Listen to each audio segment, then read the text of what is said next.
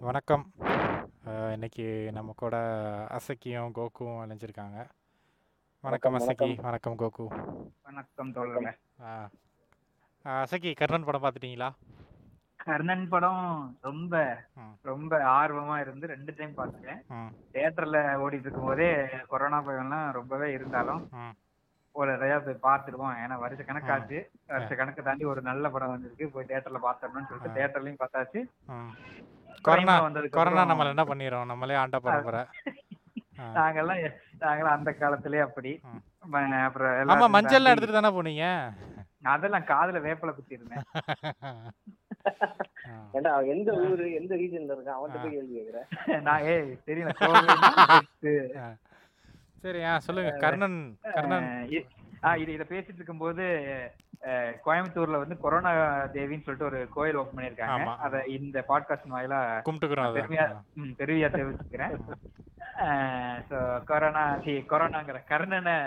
அது மாரி 2 2 முறை பார்த்துட்டேன். ம். பிரைம்லயும் பார்த்துட்டேன், இதுலயும் பார்த்துட்டேன். ம். ரொம்ப ஒரு மாதிரியா மன நிறைவாவும் இருந்துச்சு. ஆனா அங்கங்க சின்ன சின்ன நெருடலாவும் இருந்துச்சு. பட் ஒட்டுமொத்தமா பார்க்கும்போது கர்ணன் வந்து அருமையாவே இருந்துச்சு. நல்லா இருந்துச்சு. அ அ அப்படித்தான் போச்சு கர்ணன்.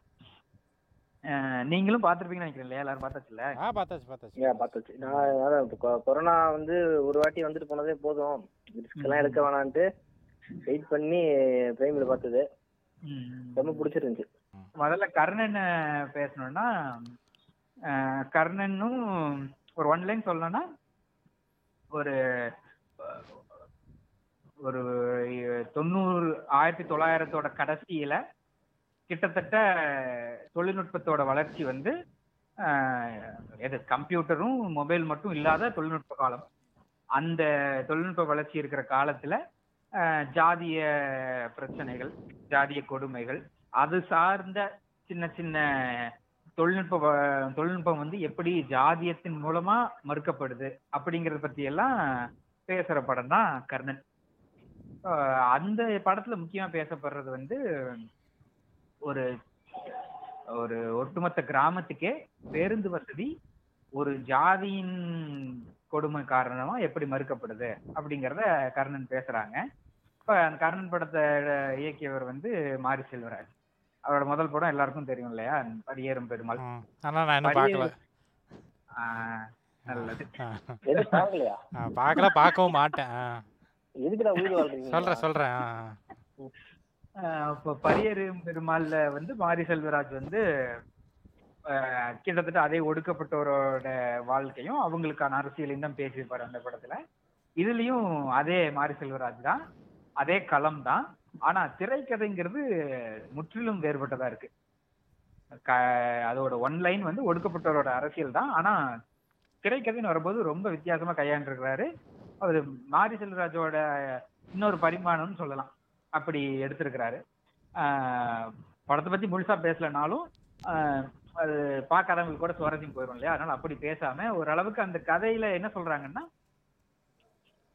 நிறைய பேருக்கு தெரியாத ஒரு சின்ன சின்ன அரசியல், பெயர் சார்ந்த அரசியல், ஊர்ல ஒரு பஸ் ஸ்டாப் போடுறதுக்கு இவ்வளவு பிரச்சனை வருமாடா? அப்படின்ட்டு நிறைய பேர் நிறைய பேர் பேசுறாங்கல்ல. சிட்டிலயோ இல்ல டவுன்லயோ இருந்துட்டு, இப்பல்லாம் யார்டா ஜாதி பார்க்குறா? அப்படிங்கிற மன மன ஓட்டத்துல இருக்கிறவங்க. அவங்களுக்கெல்லாம் இந்த படத்த பார்க்கும்போது இப்படியெல்லாம் கூட இன்னும் பிரச்சனை இருக்கா? அப்படிங்கிறது வந்து ஒரு ரொம்ப வித்தியாசமா தான் இருக்கும்னு நெனைக்கிறேன் அவங்களுக்கெல்லாம். அந்த படத்துல வந்து கர்ணன்ங்கிறவர் தான் முதல் ஹீரோ. அவர் இருக்கிற ஊர் வந்து பொடியன்குளம். ம். மாத்தி சொல்லிறாதீங்க. பொடியன்குளம். அ ம். பொடியன்குளம் ஊருக்கு வந்து பஸ் வசதி இல்ல. அதுக்கு அடுத்த ஊர்ல இருக்க மேலூருக்கு போய் தான் பஸ் ஏறுறோம் பேர்லயே வந்து நல்லா வித்தியாசம் காமிச்சிருக்காரு. பொடியன்குளம், மேலூர். அதுலயே வந்து கிட்டத்தட்ட தெரிஞ்சிடும் அது எந்தெந்த ஜாதிக்காரர்கள், எந்த அடுக்குல இருக்கிற ஜாதிக்காரர்கள் வாழ் வாழ்ற ஊருன்னு. அப்ப அந்த பொடியன்குளம் மக்களுக்கு மேலூர் மக்கள் மூலமா வர்ற சின்ன சின்ன பிரச்சனைகள் ஆரம்பிச்சு, கடைசியா கர்ணன் வந்து எந்த ஆயுதத்தை எடுத்து மாரி செல்வராஜ் வந்து பரியேறும் பெருமாள்ல மாரிக்கு கல்விங்கிறது ஒரு ஆயுதமா கொடுத்தாரு இங்க வந்து அருவாவா? இங்க அருவா இல்ல வாள். ஓகே. அ கர்ணன்னு பேர் வச்சதுனால வாள் தான் குடுக்குறாப்ல. ஸோ அத வச்சு எப்படி ஜாதி அடக்குமுறைக்கு எதிராக பேசுறான் ம். அப்படிங்கறதுதான் கர்ணன் படம். இத பத்தி இன்னும் உள்ளுக்குள்ள நிறைய பேசுவோம். அடுத்து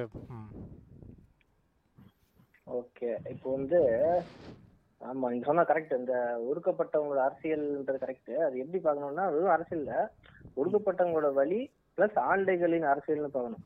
ம், இன்னொன்னு சொல்லி அந்த ஸ்பாய்லர் போடாம அதை பேச முடியாது நம்ம. ஓகேவா நான் இது இதுக்கு மேல என்ன ஸ்பாயிலர் அதெல்லாம் படம் வந்து ரொம்ப நாளாச்சு. எல்லாருக்கும் இல்ல, தெரிஞ்சிருச்சு. ஆமா. சொன்னான்ல இப்போ.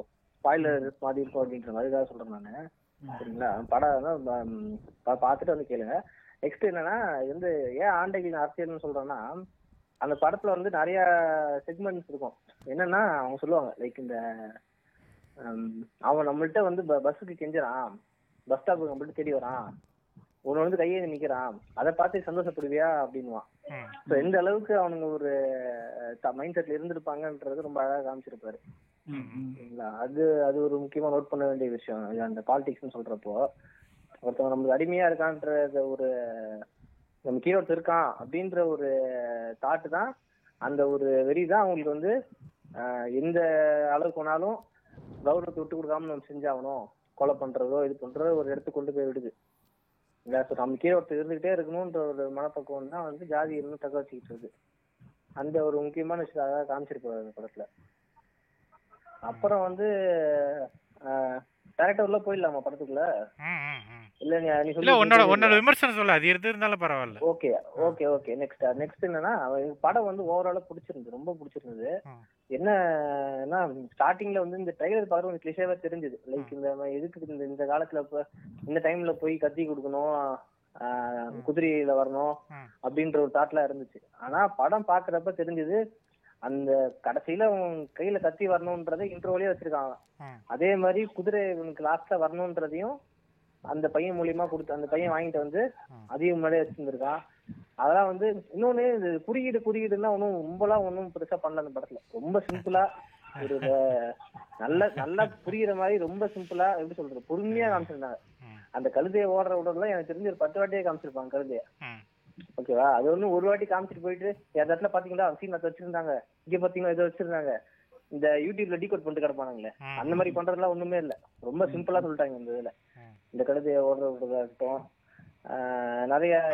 குறியீடை பத்தி அது ஒரு தனி டாபிக் அதான். அப்புறம் பஞ்சாயத்துக்கு வருவோம். ஆமா ஆமா. பேச ஆமா.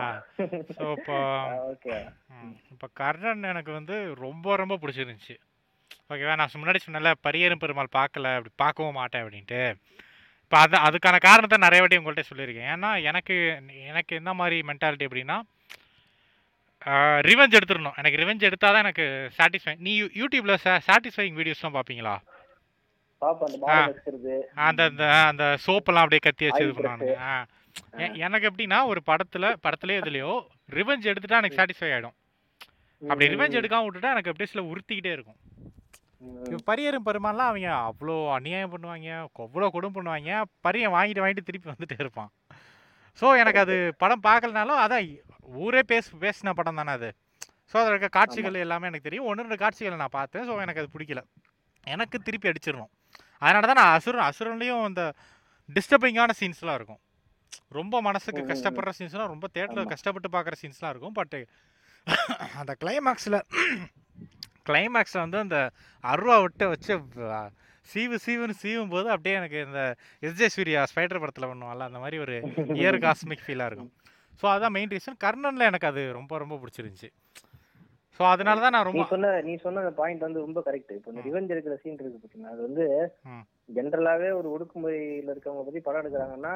அந்த ரிவெஞ்ச் சீன் வச்சாதான் நமக்கும் ஒரு பூஸ்டா இருக்கும். ம் ம். ஜாங்கோ அன்சைன் எடுத்தா கூட அதுல ஜாங்கோ வந்து அவ்வளவு கஷ்டப்படுவான். இந்த ஜாங்கோ அன்சைன் வந்து அது ஒரு எபிக் இப்போ அது எப்படி சொல்றது? அது வந்து ஒரு அசைக்க முடியாத ஒரு எபிக் அது. அந்த மாதிரி இப்ப எதா இருந்தாலும் அதை ரெஃபரன்ஸ் எடுத்து ஆகணும். மேற் மேற்குலகின் அசுரன் அது. ஆமா. அது அசுரன் இன்டர்வல் பிளாக்ல அவன் எனக்கு வந்து கிளைமேக்ஸ்ல வெட்டுறத விட இன்டர்வல்ல போய் விட்டான் ஐயோ. தாறுமாறு. அதுதான் எனக்கு ரொம்ப பிடிச்சது. இந்த ஜாங்கோல சாட்டை எடுத்து அடிப்பான்ல. ஆமாம் செய்வியா செய்வியான்ட்டு. அந்த அந்த மாதிரி ஒரு ஒரு அன்காம்ப்ரமைஸ்டு வெறிய வந்து காமிச்சிருப்பானுங்க அது ஒரு நல்ல பாயிண்ட் அது கரெக்ட் தான். பட் வந்து என்னப்பா இப்ப நம்ம நீ சொல்லி தான் இந்த நாயுடு படம் எல்லாம் பார்த்தேன் நானு.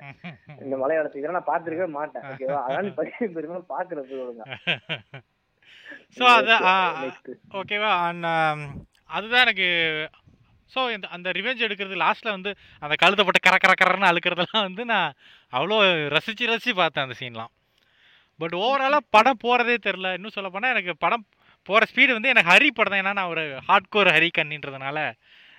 அது வந்து ஹரி படம் மாதிரி போகிறதே தெரில ரெண்டு மணி நேரம் ஆச்சு ரெண்டு பேருமே போன மாதிரியே தெரில அவ்வளோ ஃபாஸ்ட்டான ஒரு திரைக்கதை. எனக்கு எங்கே பிரச்சனை அப்படின்னா ஃபஸ்ட்டு பேரில் எனக்கு ரொம்ப பெரிய பிரச்சனை இருக்குது இந்த கர்ணன் அப்படின்ற பேர் ஏன்னா வந்து இப்போ ஓகே அது ரைட்டு தான். ஏன்னா ஆப்போசிட்டில் ஒருத்தன் வந்து ஒரு விஷயத்தை பற்றி பேசுகிறான்னா அதுக்கு எதிர் எதிர் வினையாற்றுறது கரெக்டு தான். பட் அதுக்காக அவனோட அடையாளங்களே நம்ம தூக்கக்கூடாதுன்னு நான் நினைக்கிறேன். ராவணன் இல்லை ராவணனும் அதே தான் கர்ணனும் அதே தான் அண்ட் இந்த கர்ணன் அப்படின்ற பேரை ஜஸ்டிஃபை பண்ணுறதுக்காகவே இந்த வாளை கொடுத்த மாதிரி எனக்கு இருந்துச்சு. வால் கொடுத்தது எனக்கு ரொம்ப செயற்கையாக இருந்துச்சு. ஏன்னா வந்து இப்போ இப்போ நம்ம வந்து பல கமர்ஷியல் சினிமாலாம் பார்த்து நொந்து நூடுல்ஸ் ஆகி அப்புறம் தான் ஓகே எவனாச்சும் ஒருத்தன் யதார்த்த சினிமாவை எடுக்க மாட்டானான்னு சொல்லிட்டு தான் நம்ம ஏங்கிட்டு இருக்கோம். ஸோ அப்போ தான் இந்த நேரத்தில் ரஞ்சித் அண்ணன் போன்ற மாரி செல்வராஜ் அந்த மாதிரி நிறைய பேர் வரும்போது ஸோ இதில் வந்து அந்த வால் வந்து ரொம்ப ஆட் ஒன் அவுட்டாக இருந்துச்சு. இப்போ நீ இப்போ இதே கே- அந்த அந்த ஊரில் யானை இருக்கும். ஓகேவா எந்த கிராமத்தில் ஒரு யானை வச்சுருக்கானுங்க? ஒரு கேள்விக்குறி வரும். அதே மாதிரி குதிரை வச்சுக்கோயேன்.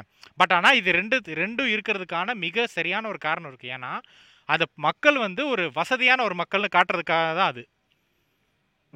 அந்த குதிரை வரும்போது குதிரை அந்த பையன் சும்மா வாங்கிட்டு வர்றான் அவனே கேட்பான் டேய் எது உனக்கு எதிராக குதிரை? நான் வளர்ப்பேன் அப்படிமா ஏன்னா நிஜ கதையிலுமே அந்த அந்த கிராமத்தை சேர்ந்தவங்க நல்லா வெளிநாடு போய் நல்லா சம்பாரிச்சு வந்த ஒரு செழிப்பான ஒரு கிராமம் தான். ஸோ அதை காட்டணுன்றதுக்காக யானையை வச்சது ஒரு வேலிடான ஒரு ரீசன் இருந்துச்சு. அந்த வால் இருக்கிறது தான் எனக்கு ரொம்ப ஆட் ஒன் அவுட்டாக தெரிஞ்சுச்சு.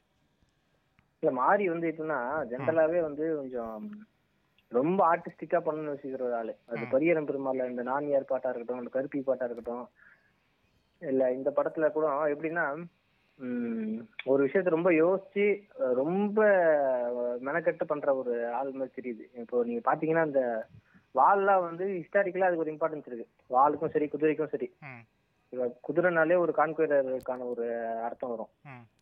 ஓகேவா? அதே மாதிரி வாளுமே வந்து ஒரு வார் ஒரு வாரியருக்கான ஒரு மீனிங் கொடுக்கும். ஒரு- அந்த ஒரு வால் இருக்கு அப்படின்னா நம்ம நிறைய புக்ல எல்லாம் படிச்சிருப்போம். நம்ம ஸ்கூல்லே படிச்சிருப்போம். இந்த வாளை தூக்குறவங்க தான் வந்து பலசாலி அந்த மாதிரி. அதனால யார்கிட்ட வால் இருக்கணும்? யார்கிட்ட வால் இருக்கக்கூடாதுன்ற ஒரு பாலிடிக்ஸ் ஸோ அவன் தான் வந்து அந்த ஊருக்கு ராஜா மாதிரி அப்படின்னு கொண்டு வராங்க. அதுக்காக மேபி அவன் வச்சிருக்கலாம். அது வந்து அந்த கிரியேட்டரோட இதுன்னு வச்சுக்கோங்களேன். நம்ம வந்து அதுல இருக்க பாலிடிக்ஸ் பேசுவோம் இப்போ. உங்க நெக்ஸ்ட் வாங்க இல்லை எங்கே எங்கே ரொம்ப இடிச்சது அப்படின்னா இப்போ நம்ம நீங்கள் இப்போ ஹிஸ்டாரிக்கல் அப்படின்னு ஒரு ஜானர் இருக்குது ஹிஸ்ட்ரி ஃபிக்ஷன் ஒரு ஜானர் இருக்குது இப்போ இங்கே வந்து இப்போ இதே இந்த படத்தை மொத்த படத்தையுமே வந்து இது ஒரு புடகு படம் அப்படின்னு ஒரு ப்ராடக்டாக கொடுத்துருந்தா இங்கே இந்த மாதிரியான கேள்வி நான் கேட்டிருக்கவே மாட்டேன். பட் எங்கே அடிக்குதுன்னா இது வந்து உண்மை சம்பவத்தை அடிப்படையாக கொண்ட ஒரு படம் அப்படின்னு சொல்லும்போது தான் இந்த மாதிரியான? அப்படின்னு சொல்லலையே அவங்க ஆமா உண்மை உண்மையை பேஸ்ட் ஆன் அந்த ட்ரூ ஈவெண்ட்ஸ்ன்ற மாதிரி தான் எல்லாருமே காட்டியிருந்தாங்க. இல்ல இல்ல அவங்க காமிச்சிருந்தாங்க. டேரக்டர் அப்படின்னு சொல்லலான்றேன் டேரக்டர் வந்து அந்த இன்சிடென்ட்னு சொல்லல. அவர் வந்து அதுக்கான எந்த ரெஸ்பான்ஸும் எடுத்துக்கல. அந்த இன்சிடென்டே கிடையாது. அதை பத்தி அவங்க பேசல அவங்க. இது என்னோட கற்பனை என்ன சொல்லிட்டாரு அவரு? இல்ல நம்ம தான் அதை கம்பேர் பண்ணி ஓகே இந்த இதுவா தான் இருக்கணும் இதுவா இருக்கணும் பட் அவனுக்கு இப்போ கொடியன் குளம் சம்பவம் அது எக்ஸாக்ட்லி அதே அந்த இன்சிடென்ட் தானே அது நடந்துச்சு? ஆ எக்ஸா இல்ல இல்ல அந்த பஸ் உடைக்கிறதெல்லாம் கரெக்ட் பட் அது வந்து பிரெக்னென்ட் உமனுக்காக இந்த பஸ் உடைக்கல அந்த டைம்ல அப்போ வந்து அப்ப இருந்த கேஸ் வேற. அப்போ வந்து இந்த டிரைவரும் கண்டக்டரும் வந்து அவங்க த- தலித் ம். அண்ட் தென் வடி விடாம வேற நிப்பாங்க.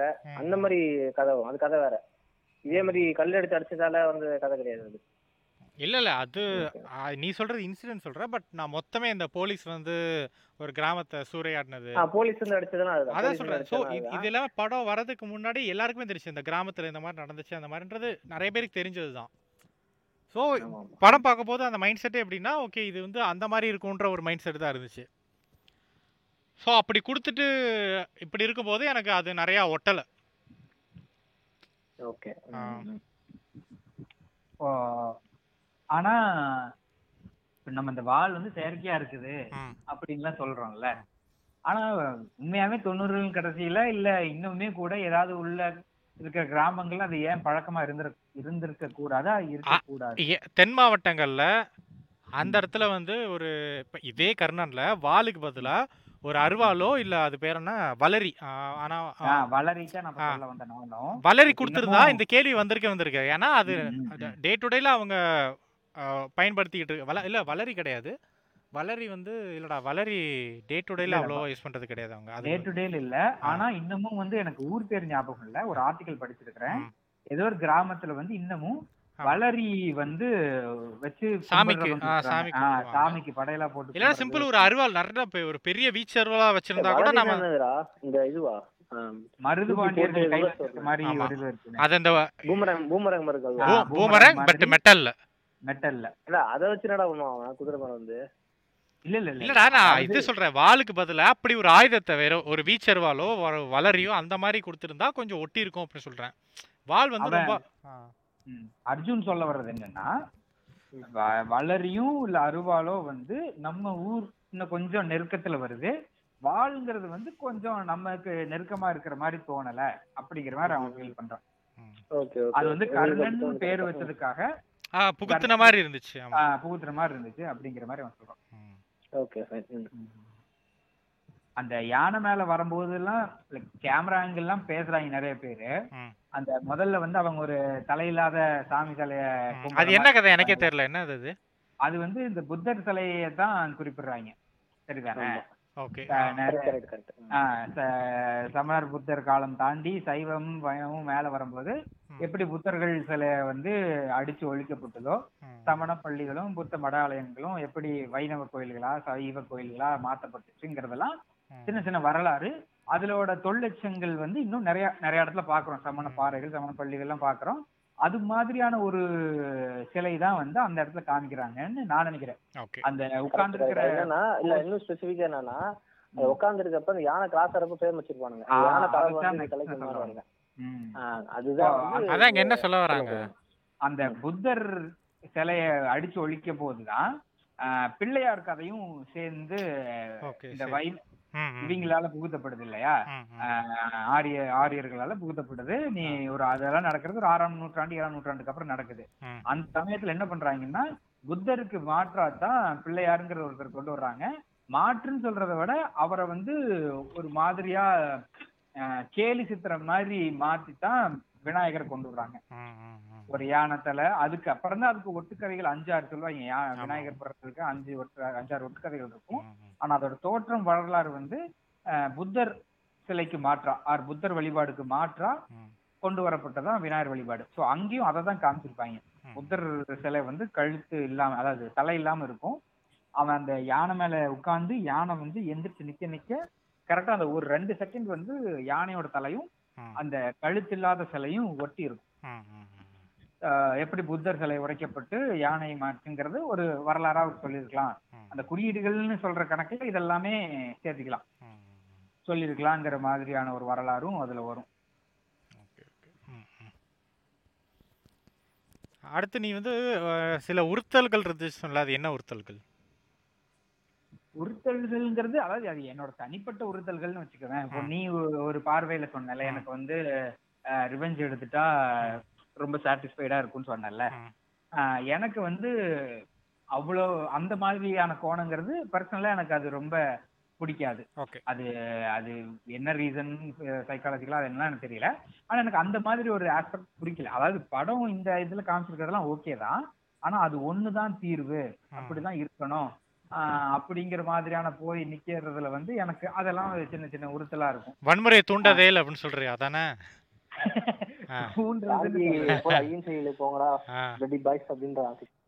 இப்போ எனக்கு வன்முறை அதாவது ஏன் அந்த இதெல்லாம் நெருடலா இருக்குன்னா அது பர்சனலா ஒரு ஃபீல் டெவலப் ஆச்சுன்னு வச்சுக்குவேன்.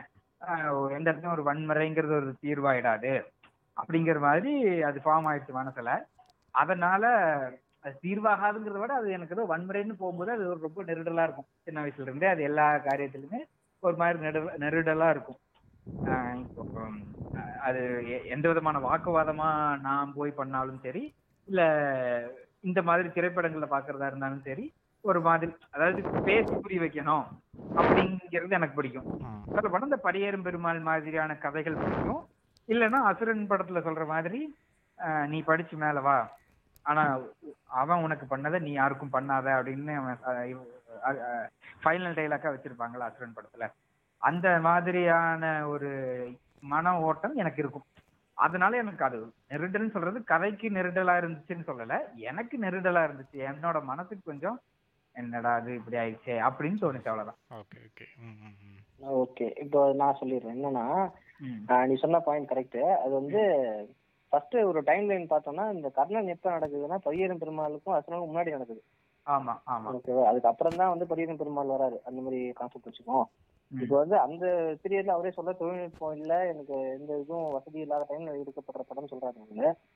அந்த டைம்ல இவங்க தெரியாம மனு வச்சு பாக்குறாங்க டெமோக்ராட்டிக்கா ட்ரை பண்றாங்க. போலீஸ் ஸ்டேஷன் இது இப்போ பஸ் ஸ்டாப் வரும்னு கேக்குறாங்க. அது எதுவுமே அவங்களுக்கு கிடைக்காதப்போ அந்த கோவத்தின் வெளிப்பாடு தான் அப்படி நடக்குது. சரிங்களா? அதனால நீங்க இவன்கிட்ட போய் கர்ணன்ட்ட போய் நீ ஏன் அப்படி பண்ணான்னு கேட்க முடியாது. கர்ணன் இடத்த நம்ம இருந்தா நம்ம என்ன பண்ணிருப்போம் அதுதான். அது நம்ம ஒரு விஷயம் பார்த்தோம்னா அந்த ஊர் மக்களா இருக்கட்டும். அவங்க அவங்க ஊர் தலைவர் எல்லா அவங்க எல்லாருமே என்ன பண்ணுவாங்கன்னா ரொம்ப ட்ரை பண்ணி பார்த்துட்டு முடியாம விட்டுருப்பாங்க. முடியாம ஒரு இதுல அவ்வளவுதான்டான்ற மாதிரி வாழ்ந்துட்டு இருப்பாங்க அவங்க. ஓகேவா? அதுல அவங்க ஊர் தலைவர் வந்து யாரு மீன் வெட்டினதுன்னு கேட்ட உடனே இவன் தான் வெட்டாலும் ஹாப்பி ஆயிடுவாரு அவரு. ஃபர்ஸ்ட் டைம் சண்டை போட்டு வந்தப்ப கூட இவன் பேசுறது கரெக்ட்னு அவனை சொல்ல அவனை சப்போர்ட் பண்ணுவாரு. சோ அவருக்கு என்ன தெரியுதுன்னா நம்ம எவ்வளவு ட்ரை பண்ணி பார்த்துட்டோம். நம்மளால முடியல. சரி இந்த பையன் பண்றது கரெக்ட் அவனுக்குள்ள ஏதோ இருக்குது. ஒரு ஸ்பார்க் இருக்குது. அதை எதிர்த்து போனவன் இருக்குன்னு அவர் நம்புறாரு. ஓகேவா அதே இதுதான் அந்த லாலுக்கும் லால் லால் கொஞ்சம் பக்குவப்பட்ட ஆளா இருந்தாலும் தாத்தா வந்து பக்குவப்பட்ட ஆளா இருந்தாலும் அவருக்கு வந்து அந்த ஊர் கபடி அந்த மேட்ச்ல வந்து தோத்து போக கூடாதுன்னு ஒரு இது இருக்கு. சரிங்களா? அவர் வந்து சண்டை போடணும்னு இல்ல பட் தோத்து போக கூடாதுன்னு எதிர்ப்பு இருக்கு. ஸோ அப்படி. ஒரு சுச்சுவேஷன்ல அந்த உணர்ச்சி பட்டு இவங்க அடிக்கிறதோ வெட்டுறதோ வந்து கர்ணனுக்கு ஆஹ் அவன் அவனோட விதின்னு வச்சுக்கோங்க. விதி விதின்னு சொல்லக்கூடாது அவனோட சுச்சுவேஷன் அப்படி அமைஞ்சிருச்சு. ஏன்னா. அவனும் வந்து வம்புக்குன்னு போய் யார்ட்டையும் சண்டை போடல. வம்புக்குன்னு போய் யார்ட்டையும் இருக்கல. ஆனா இது நடக்கிறப்ப அவன் பார்த்துட்டு இருக்க முடியல. அவனும் என்ன பண்றான்? எக்ஸாம் இது போய் என்ன? ஆஹ் சில செலெக்ஷனுக்கு போறான். எல்லாம் ட்ரை பண்றான் பண்றான். அவன் வந்து அவன் வேலையை பார்த்துட்டு இருக்கான். லவ் பண்றான் வேலையை பார்த்துட்டு இருக்கான். பட் இருந்தாலும் இந்த ஒரு சுச்சுவேஷன் வந்து கர்ணன் இப்படி மாத்துது. ஓகேவா இது எதுக்கு எப்படி சொல்லலாம்னா இப்ப விடுதலை புலிகள் வந்து ஏன் துப்பாக்கி எடுத்தாங்க? அப்படி நம்ம கேட்க முடியாது. அது அவங்க நிலைமைக்கு தள்ளப்பட்டிருக்காங்க. அந்த மாதிரி ஒரு இதுதான் அந்த வன்முறைன்றது. வன்முறையோட இது வந்து மாறிட்டே இருக்கும் காலங்காலமா. இப்ப கர்ணன் டைம்ல கர்ணன் வந்த டைம் சொல்றேன்னா இப்ப நைன்டீன் நைன்டிஸ்ல பாத்தீங்கன்னா ஊர்ல ஊர் பக்கம் அவ்வளவு கலவரம் நடக்கும் அவ்வளவு பிரச்சனை நடக்கும். இப்ப ரொம்ப குறைஞ்சிருக்குன்னு சொல்ல போனா. சரிங்களா? குறைஞ்சிருக்கு சென்ஸ் கம்பேரபிளி குறைஞ்சிருக்கு. அதனால வந்து அது போக போக மாறும். அதனால ஒரு படமா பாக்குறதோட நம்ம விட்டுற வேண்டியது அந்த வயலன்ஸ் மேட்டர் இல்லைப்பா வன்முறைன்றது இப்போ நீ விடுதலை புலிகள் சொன்னதால சொல்கிறேன் அது தேசிய தலைவர் பிரபாகரோட எக்ஸாக்ட் வார்த்தைகள் தெரில பட் அந்த வன்முறைக்கான என்ன சொல்லுவார்னா திருப் அடிக்கிறதோ வெட்டுறதோன்றது வன்முறை கிடையாது. காலகாலமாக ஒருத்தர் அடிச்சு அடி வாங்கிட்டே இருக்கான். அவன் திருப்பி அடிக்கும்போது நீ ஏன் அடிக்கிற? அடிக்காதன்னு சொல்ற. அதுதான் ஆக சிறந்த வன்முறை. கரெக்ட் கரெக்ட் இன்னொரு இந்த வன்முறைன்ற வேர்டுக்கு இது சொல்லிடுறேன்.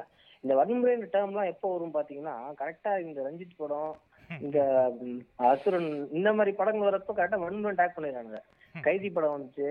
கைதி படத்துல இல்லாத வன்முறையா? மாஸ்டர் படத்துல இல்லாத வன்முறையா? மாஸ்டர் படத்துல அந்த குழந்தைய போட்டு அப்படி அடிப்பான். யார் சின்ன பையனை போட்டு அந்த ரெண்டு அண்ணன் தம்பி இருப்பானுங்க. ஒன் ஒன் பச்சு பவானி. பெரிய வெண்ண ஒரு ஒரே பென்சில குத்தி கொண்டுருவாப்ல இல்ல இன்னொன்று அதான் நான் நிறைய பேர்ட்ட கேட்டேன். என்னன்னா பவானியை புகழ்ந்து பேசிட்டு இருந்தாங்க. டேய் எப்படி வேணாலும் புகழும். அவன் ரெண்டு சின்ன பசங்களை கொண்டிருக்கான் ஆமா. அவன் எப்படி அவன் கியூட்டா இருக்கு அந்த குளிக்கிற சீன்லாம் இருக்குல்ல பாரு இவ்வளவு கியூட்டா இருக்கு. அவன் எவ்வளவு ஸ்வீட்டா இருக்க பாரு. எவ்வளவு செம்மையா இருக்கான். இவன் தான் வெயிட் அப்படின்னு சொல்லி எப்படி பேச மனசு வருதுன்னு எனக்கு புரியல. ஆமா. சோ வந்து அதுதான் வந்து ஆகச்சிறந்த வன்முறை என்ன கேட்டா. ஆனா அடிக்கிறதெல்லாம் விட்டுட்டு இவங்க திருப்பி அடிக்கிறது வன்முறைன்னு சொல்றப்பதான் நமக்கு ஒரு கோவம் வருது. திருப்பி அடிக்கிறப்பதான் நமக்கு ஒரு சாட்டிஸ்பேக்ஷன் அர்ஜுன் சொன்ன மாதிரி இந்த சாட்டிஸ்ஃபைங் வீடியோஸ் பார்த்த மாதிரி இருக்கு. போட்டு அந்த பாலை நசுக்கு கேக்க இந்த சோப்பை கட் பண்ணு அப்படின்ற மாதிரி. அப்புறம் கர்ணன்ல இன்னொன்று எனக்கு எனக்கு அந்த காட்சி தவிர எப்படி சொல்றது த்ரோ அவுட்டா நிறைய காட்சி எல்லா காட்சியும் ஒரு காட்சி கூட அது இந்த காட்சியை வச்சுக்க வேணாமோ அப்படின்லாம் எனக்கு தோணலை. பட் அந்த கிளைமேக்ஸில் வந்து அந்த போலீஸ் வர்றதுக்கு முன்னாடி இவங்கெல்லாம் ரெடியாக நிற்பாங்கல்ல அந்த காட்சி வச்சிருக்க வேணான்ற மாதிரி எனக்கு தோணுச்சு. ஓகே. ஏன்னா எப்படி சொல்றது இது அகைன் நம்ம ஊர்ல ரொம்ப ஈஸியாக வந்து நம்ம யாருமே வந்து இப்போ புத்தகங்களை பார்த்தோ ஒரு தெளிவான சான்றுகளை வச்சோ படித்து தெரிஞ்சுக்கிறது கிடையாது. படத்தை பார்த்தே நிறையா இப்போ ரீசன் சொன்னல நாயட்டு படம் பார்த்துட்டு இப்படியா அப்படிதான் அப்படிதான் ஒடுக்கப்பட்ட மக்கள் அவங்களோட அதிகாரத்தை தப்பாக பயன்படுத்துவாங்கலாம் என்கிட்ட கேள்வி கேட்டாங்க. ஸோ அதே மாதிரி இப்போ ஒரு படம் பார்க்குறாங்க இந்த மாதிரி இந்த ஒரு ஒரிஜினல் சம்பவம் அப்படி ஒண்ணு நடந்துச்சு அப்படின்ற போது அதை பார்க்கும்போது அவங்க மனநிலை வந்து அதை பற்றி தேடி படிச்சுப்போம். உண்மையிலே அது நடந்துச்சான்ற மாதிரி கிடையாது அவங்க கிட்ட. ஸோ அப்படி இருக்கிற இந்த மாதிரி ஒரு சமூகத்தில் இப்படி ஒரு காட்சி வைக்கும்போது என்ன கேள்வி வந்துச்சு அப்படின்னா இவங்க ஏன் அடிக்கிறதுக்கு ரெடியாக இருக்காங்க முதல்ல? இவன் இப்படி இருந்தால் அடிக்க தானே செய்வான்ற மாதிரி ஒரு கேள்வி வந்துச்சு. ஸோ அந்த காட்சி வந்து எப்படி சொல்கிறது ஃபஸ்ட்டு இவங்க கை வைக்கிற மாதிரி ஒரு ப்ரொஜெக்ட் ஆகி போச்சு எனக்கு. ஆஹா இல்ல இல்ல அவங்க என்ன அவங்க யாரையும் போய் அடிக்கல இல்லையா? இல்ல இல்ல அவங்க அடிக்க மாட்டாங்க பட் எல்லாம் ரெடியா இருப்பாங்கல்ல. ஆமா ரெடியா தான். இருக்கும். இல்ல இப்ப பிரச்சனை ஆயிடுச்சு. திரும்ப யாராலும் எப்ப வரலன்னு தெரிஞ்சிருக்கு அவங்களுக்கு. ஓகேவா வரலன்னு தெரிஞ்சப்போ என்ன பண்ணுவாங்க? மிளகாத்தூள் அரைச்சு வச்சிருப்பாங்க. எனக்கு எப்ப தெரியுமா கோவம் வந்துச்சு? அவங்க ரெடியா இருந்ததை பார்த்து கோவம் வரல. லாஸ்டா அந்த போலீஸ் எல்லாம் வந்துருவாங்களா? வந்து அடிப்பாங்க. அடிக்கிறப்போ கர்ணன் வர வரைக்கும் ஒரு போலீஸும் சாக மாட்டாங்க. இவங்க எல்லாம் மக்கள். அடிதான் வாங்கிட்டு இருப்பாங்க. அது கொஞ்சம் ஹீரோ அதுதான். குளோரிஃபிகேஷன் மாதிரி தான் இருந்துச்சு. அந்த- அந்த பாயிண்ட் தான் இடிச்சுது எனக்கு. ஏன்னா எந்த ஒரு புரட்சியுமே வந்து ஒரு தனி மனுஷன் வந்து நடந்துராது. ஒருத்தவங்க ஐடியா வேணா கொடுக்கலாமே தவிர எல்லாரோட உழைப்பும் அதுல இருக்கணும். அப்ப அந்த லாஸ்ட் ஃபைட்ல வந்து இத்தனை மக்கள் செத்து கிடக்குறப்போ அங்க ஒரு ஒரு போலீஸ் குடும்பம் செத்துக்க கூடாது. ரியல் இன்சிடென்ட் செத்தாங்க அது வேற. பட் படத்துல காட்டுறப்ப என்ன பண்ணிருக்கணும் இவங்க இவ்வளவு ரெடியா இருந்தவங்க ஒரு ரெண்டு போலீஸ் மண்டை கூட உடச்சிருக்க மாட்டாங்க. ஓகேவா? பட் அதுல பாத்தீங்கன்னா எல்லா மக்களும் டவுனா இருப்பாங்க. போலீஸ் அப்படியே ரெடியா நின்னு அடிச்சிட்டு இருப்பாங்க அந்த மாதிரி ஒரு சீன் வச்சிருந்தாப்ல. அது எனக்கு தான் கோவமா இருந்துச்சு. ஆனா நீங்க சொன்ன அந்த சொல்லுங்க சொல்லுங்க இல்ல சொல்லு சொல்லு நீ சொல்லு. என்னன்னா இப்ப ரெடியா இருந்தாங்க பாத்தீங்களா? அது வந்து கரெக்ட் ஏன் கரெக்ட்னா ஒரு திருமாவளவன் பழைய ஸ்பீச் ஒன்று ட்ரெண்ட் ஆச்சு கேட்டீங்களா எலெக்ஷன் டைம்ல. இந்த மாதிரி வீட்டுக்குள்ள ஒரு அருவா வச்சுக்கோங்க. உங்களை உங்க உங்களை தாக்க வரவங்க வந்து நீங்க அடி வாங்குவீங்கன்ற இதுல தான் அவங்க வருவாங்க. ஆ, ஆனா நீங்க திரும்ப அடிச்சு அவங்க வரவங்க ஒரு கையோ காலோ போனாதான் அந்த ஒரு ம், வ- வலி தெரியும் அவங்களுக்கு. அதனால நீங்க வந்த யாரும் அடி வாங்க திரும்ப அடிக்கணும் நீங்க. அப்படின்னு ஒரு ஸ்பீச் ஒன்று இருக்கும். அந்த அந்த மாதிரி ஒரு பழக்கம் தான். இது வந்து நான் வீட்டுல கேட்டேன். இந்த மாதிரிலாம் இருக்குமானா உண்மையில எல்லா ஊர்லயுமே இருக்காது. மிளகா பொடி அரைச்சு வைக்கிறதா இருக்கட்டும் அந்த அருவால துணி சுத்தி வைக்கிறதா இருக்கட்டும் அது சண்டை வரப்ப தான் எடுப்பாங்க. எங்க ஊர்ல வந்து வேல் வச்சிருப்பாங்க. கோயில்ல வந்து ஒரு நூறு வேல் சுத்தி வச்சிருப்பாங்க. பிரச்சனை வேல் தூக்கிட்டு ஓடிடுவாங்க எல்லாரும். அந்த மாதிரி ஒவ்வொரு ஊர்லயும் ஒரு ஒரு ஹேபிட்னு வச்சுக்கோங்களேன். இவங்க சவுத் சைட்ல இருந்த ஹேபிட்டை அவங்க ஒர்க் பண்ண டீம் எல்லாம் சேர்ந்து இந்த மாதிரி ஒரு இது பண்றாங்க கண்டிப்பா நடந்திருக்கும் அந்த மாதிரி. முள்வேலி வெட்டி போடுறது. இல்ல அது அதெல்லாமே. எனக்கு தெரியும். பட் இப்போ என்னன்னா இப்போ உண்மையான சம்பவம் நடந்துச்சுல அப்ப நடந்தபோது இந்த மாதிரி மக்கள் போலீஸ் வரதுக்கு முன்னாடி இப்படி இருந்தாங்களா? இருந்திருக்கலாம். ஆனா அப்ப- அப்ப வந்து போலீஸும் இறந்தாங்க. இப்போ உண்மையான சம்பவத்தை போலீஸ் ம். இப்ப எனக்கு என்னன்னா உண்மையான சம்பவத்தை இது கம்பேரே பண்ண வேணாம்னு தோணுது. ஓகேவா உண்மையான சம்பவம் டோட்டலா வேற. அது வந்து அதான் சொல்றேன். அது வந்து நமக்கு இருக்கிற வரைக்கும் பிரச்சனை கிடையாது. பட் ஒரு சாதாரண பேர் பார்க்கும்போது அவங்க இந்த மாதிரி கேள்வி வைக்கிறாங்க கண்டிப்பா. இப்போ இவங்க அப்படி பண்ணணும்? அவங்க அப்படி பண்ணணுன்ற மாதிரி அது கொஞ்சம் இப்போ வந்து அதை சொல்ற கம்ப்ளீட் ஃபிக்ஷனாக இருந்தா இப்போ இந்த மாதிரி ஒரு பேஸ் இல்லை. அப்போ அந்த மாதிரி இருந்து கம்ப்ளீட்டாக ஒரு வேற மாதிரி இருந்துச்சுன்னா அது இப்படி இருந்திருக்காது. இப்போ இதே பரியன் பெருமாள் Okay. எடுத்துக்கோங்க. இப்போ வந்து பரியன் இப்படி ஒரு கேரக்டர் கர்ண் ப பரிய பரியனுக்கு பதிலாக கர்ணன் காலேஜுக்கு போகிறான்னு வச்சுப்போம். ஓகே ஓகேவா இப்போ அங்க நடக்கிறவங்க பண்ண பதிலாக சர மாதிரியா வெட்டுறான் அடிக்கிறான் கையை காலெல்லாம் முறிக்கிறான். ஓகே இப்போ அது அது படமாவே இருந்துட்டு போயிருக்கும். பட் இப்படி ஒரு காலேஜில் பிரச்சனை நடந்துச்சு. ஸோ அதே மாதிரி இங்கே ப்ரொஜெக்ட் ஆகும்போது இதுதான் உண்மையோன்ற மாதிரி நினச்சி நினை நினைக்கிற வாய்ப்புகள் வந்து மிக மிக அதிகமாக இருக்குன்னு சொல்கிறேன் நான். Okay okay okay. ஆமா ஆமா. ஏன்னா எந்த அளவுக்கு. எக்ஸாம்பிள் சொல்கிறேன் கேஜிஎஃப் படம் வந்தபோது இது. கேஜிஎஃப்ல உண்மையாக இந்த மாதிரி ஒன்று நடந்துச்சுன்னு எனக்கு வாட்ஸ்அப் ஃபார்வர்டு வந்துச்சு. அதனால தான் சொல்கிறேன் okay okay okay. Okay okay. Correct அப்ப நம்ம தெளிவு படிச்சிடலாம் அந்த ஆனா அதுக்கு நம்ம இன்சிடென்ட் வந்து இன்னும் ப்ராப்பரா படிச்சுட்டு வரணும். ஓகே நம்ம இன்சிடென்ட் ப்ராப்பரா படிச்சுட்டு இன்னொரு பாட்காஸ்ட்ல நம்ம சொல்லலாம். லைக் இந்த கொடியங்குளம் அப்புறம் மேலாவலம் கொலை அப்புறம் என்னென்ன படுகொலை நடந்துச்சோ அதை பத்தி ஒரு பாட்காஸ்ட் பேசலாம் நம்ம. ஓகேவா ஓகே நெக்ஸ்ட் அசகி. என்னடா என்ன இழுத்துட்டீங்க என்ன பேசுறது சரி சரி நானே சொல்றேன். இப்போ இந்த இல்ல இல்ல நான் இந்த கேரக்டரைசேஷன் வந்து எனக்கு ரொம்ப பிடிச்சிருந்து கர்ணன்ல ம். என்ன ஒவ்வொன்றுமே மனசுல பதிகிற மாதிரி இருந்துச்சு. அதுல குறிப்பா சிலது என்னன்னா அந்த சின்ன பையன். அந்த சின்ன பையன் குதிரையில ஏறுறதெல்லாம் வந்து ரொம்ப இன்னும். சொல்ல போனா நாங்க நாங்க வீட்ல பார்த்துட்டு இருக்கும்போது என்ன சொன்னாங்கன்னா தனுஷை விட அந்த சின்ன பையனுக்கு தான் அந்த குதிரை ரொம்ப சூட்டா இருக்கு அப்படின்னாங்க. ம். செம்மையா ஓட்டும் அவன்ல தவிக்கி வச்சு ஓட்டும் சூப்பரா ஓகே அது அப்புறமேட்டு இந்த தனுஷோட அக்கா கேரக்டர் தனுஷோட அக்கா கேரக்டர் வந்து ரொம்ப ஸ்ட்ராங்கான கேரக்டர் நிறைய பேர் அந்த மாதிரி நான் பாத்திருக்கேன் ரியல் லைஃப்லயே பாத்திருக்கேன் இந்த மாதிரி கல்யாணம் பண்ணிக்காம வீட்டுக்காக உழைக்க நிறைய பேர் பாத்திருக்கேன். அதெல்லாம் வந்து யோசிச்சு எடுத்திருக்கேன். அப்படி ஒரு கேரக்டர் வந்து நம்ம தமிழ் சினிமால பெருசா காட்ட மாட்டாங்க. மோஸ்ட்லி அக்கா கேரக்டர்னா கல்யாணம் பண்ணி போயிடுவாங்க. அவங்க ஹஸ்பண்ட் கூட சண்டை அந்த மாதிரி சீன் காட்டுவாங்க. பட் இந்த மாதிரி ஒரு கேரக்டர் வந்து எனக்கு கொஞ்சம் எப்படி சொல்றது? வேற எங்கேயும் நான் பார்க்காத மாதிரி இருந்துச்சு. ரியல் லைஃப்ல பார்த்தா எந்த படத்துலயும் பார்க்காத மாதிரி இருந்துச்சு அது. ஓகேவா அது ஒண்ணு. அப்புறம் உங்களுக்கு வேற என்ன இன்னொன்னு கேரக்டர் க- இதோட ஒரு ஒரு மிகப்பெரிய ஒரு கேள்வி. அந்த படத்துல ஹீரோயின் எதுக்கு?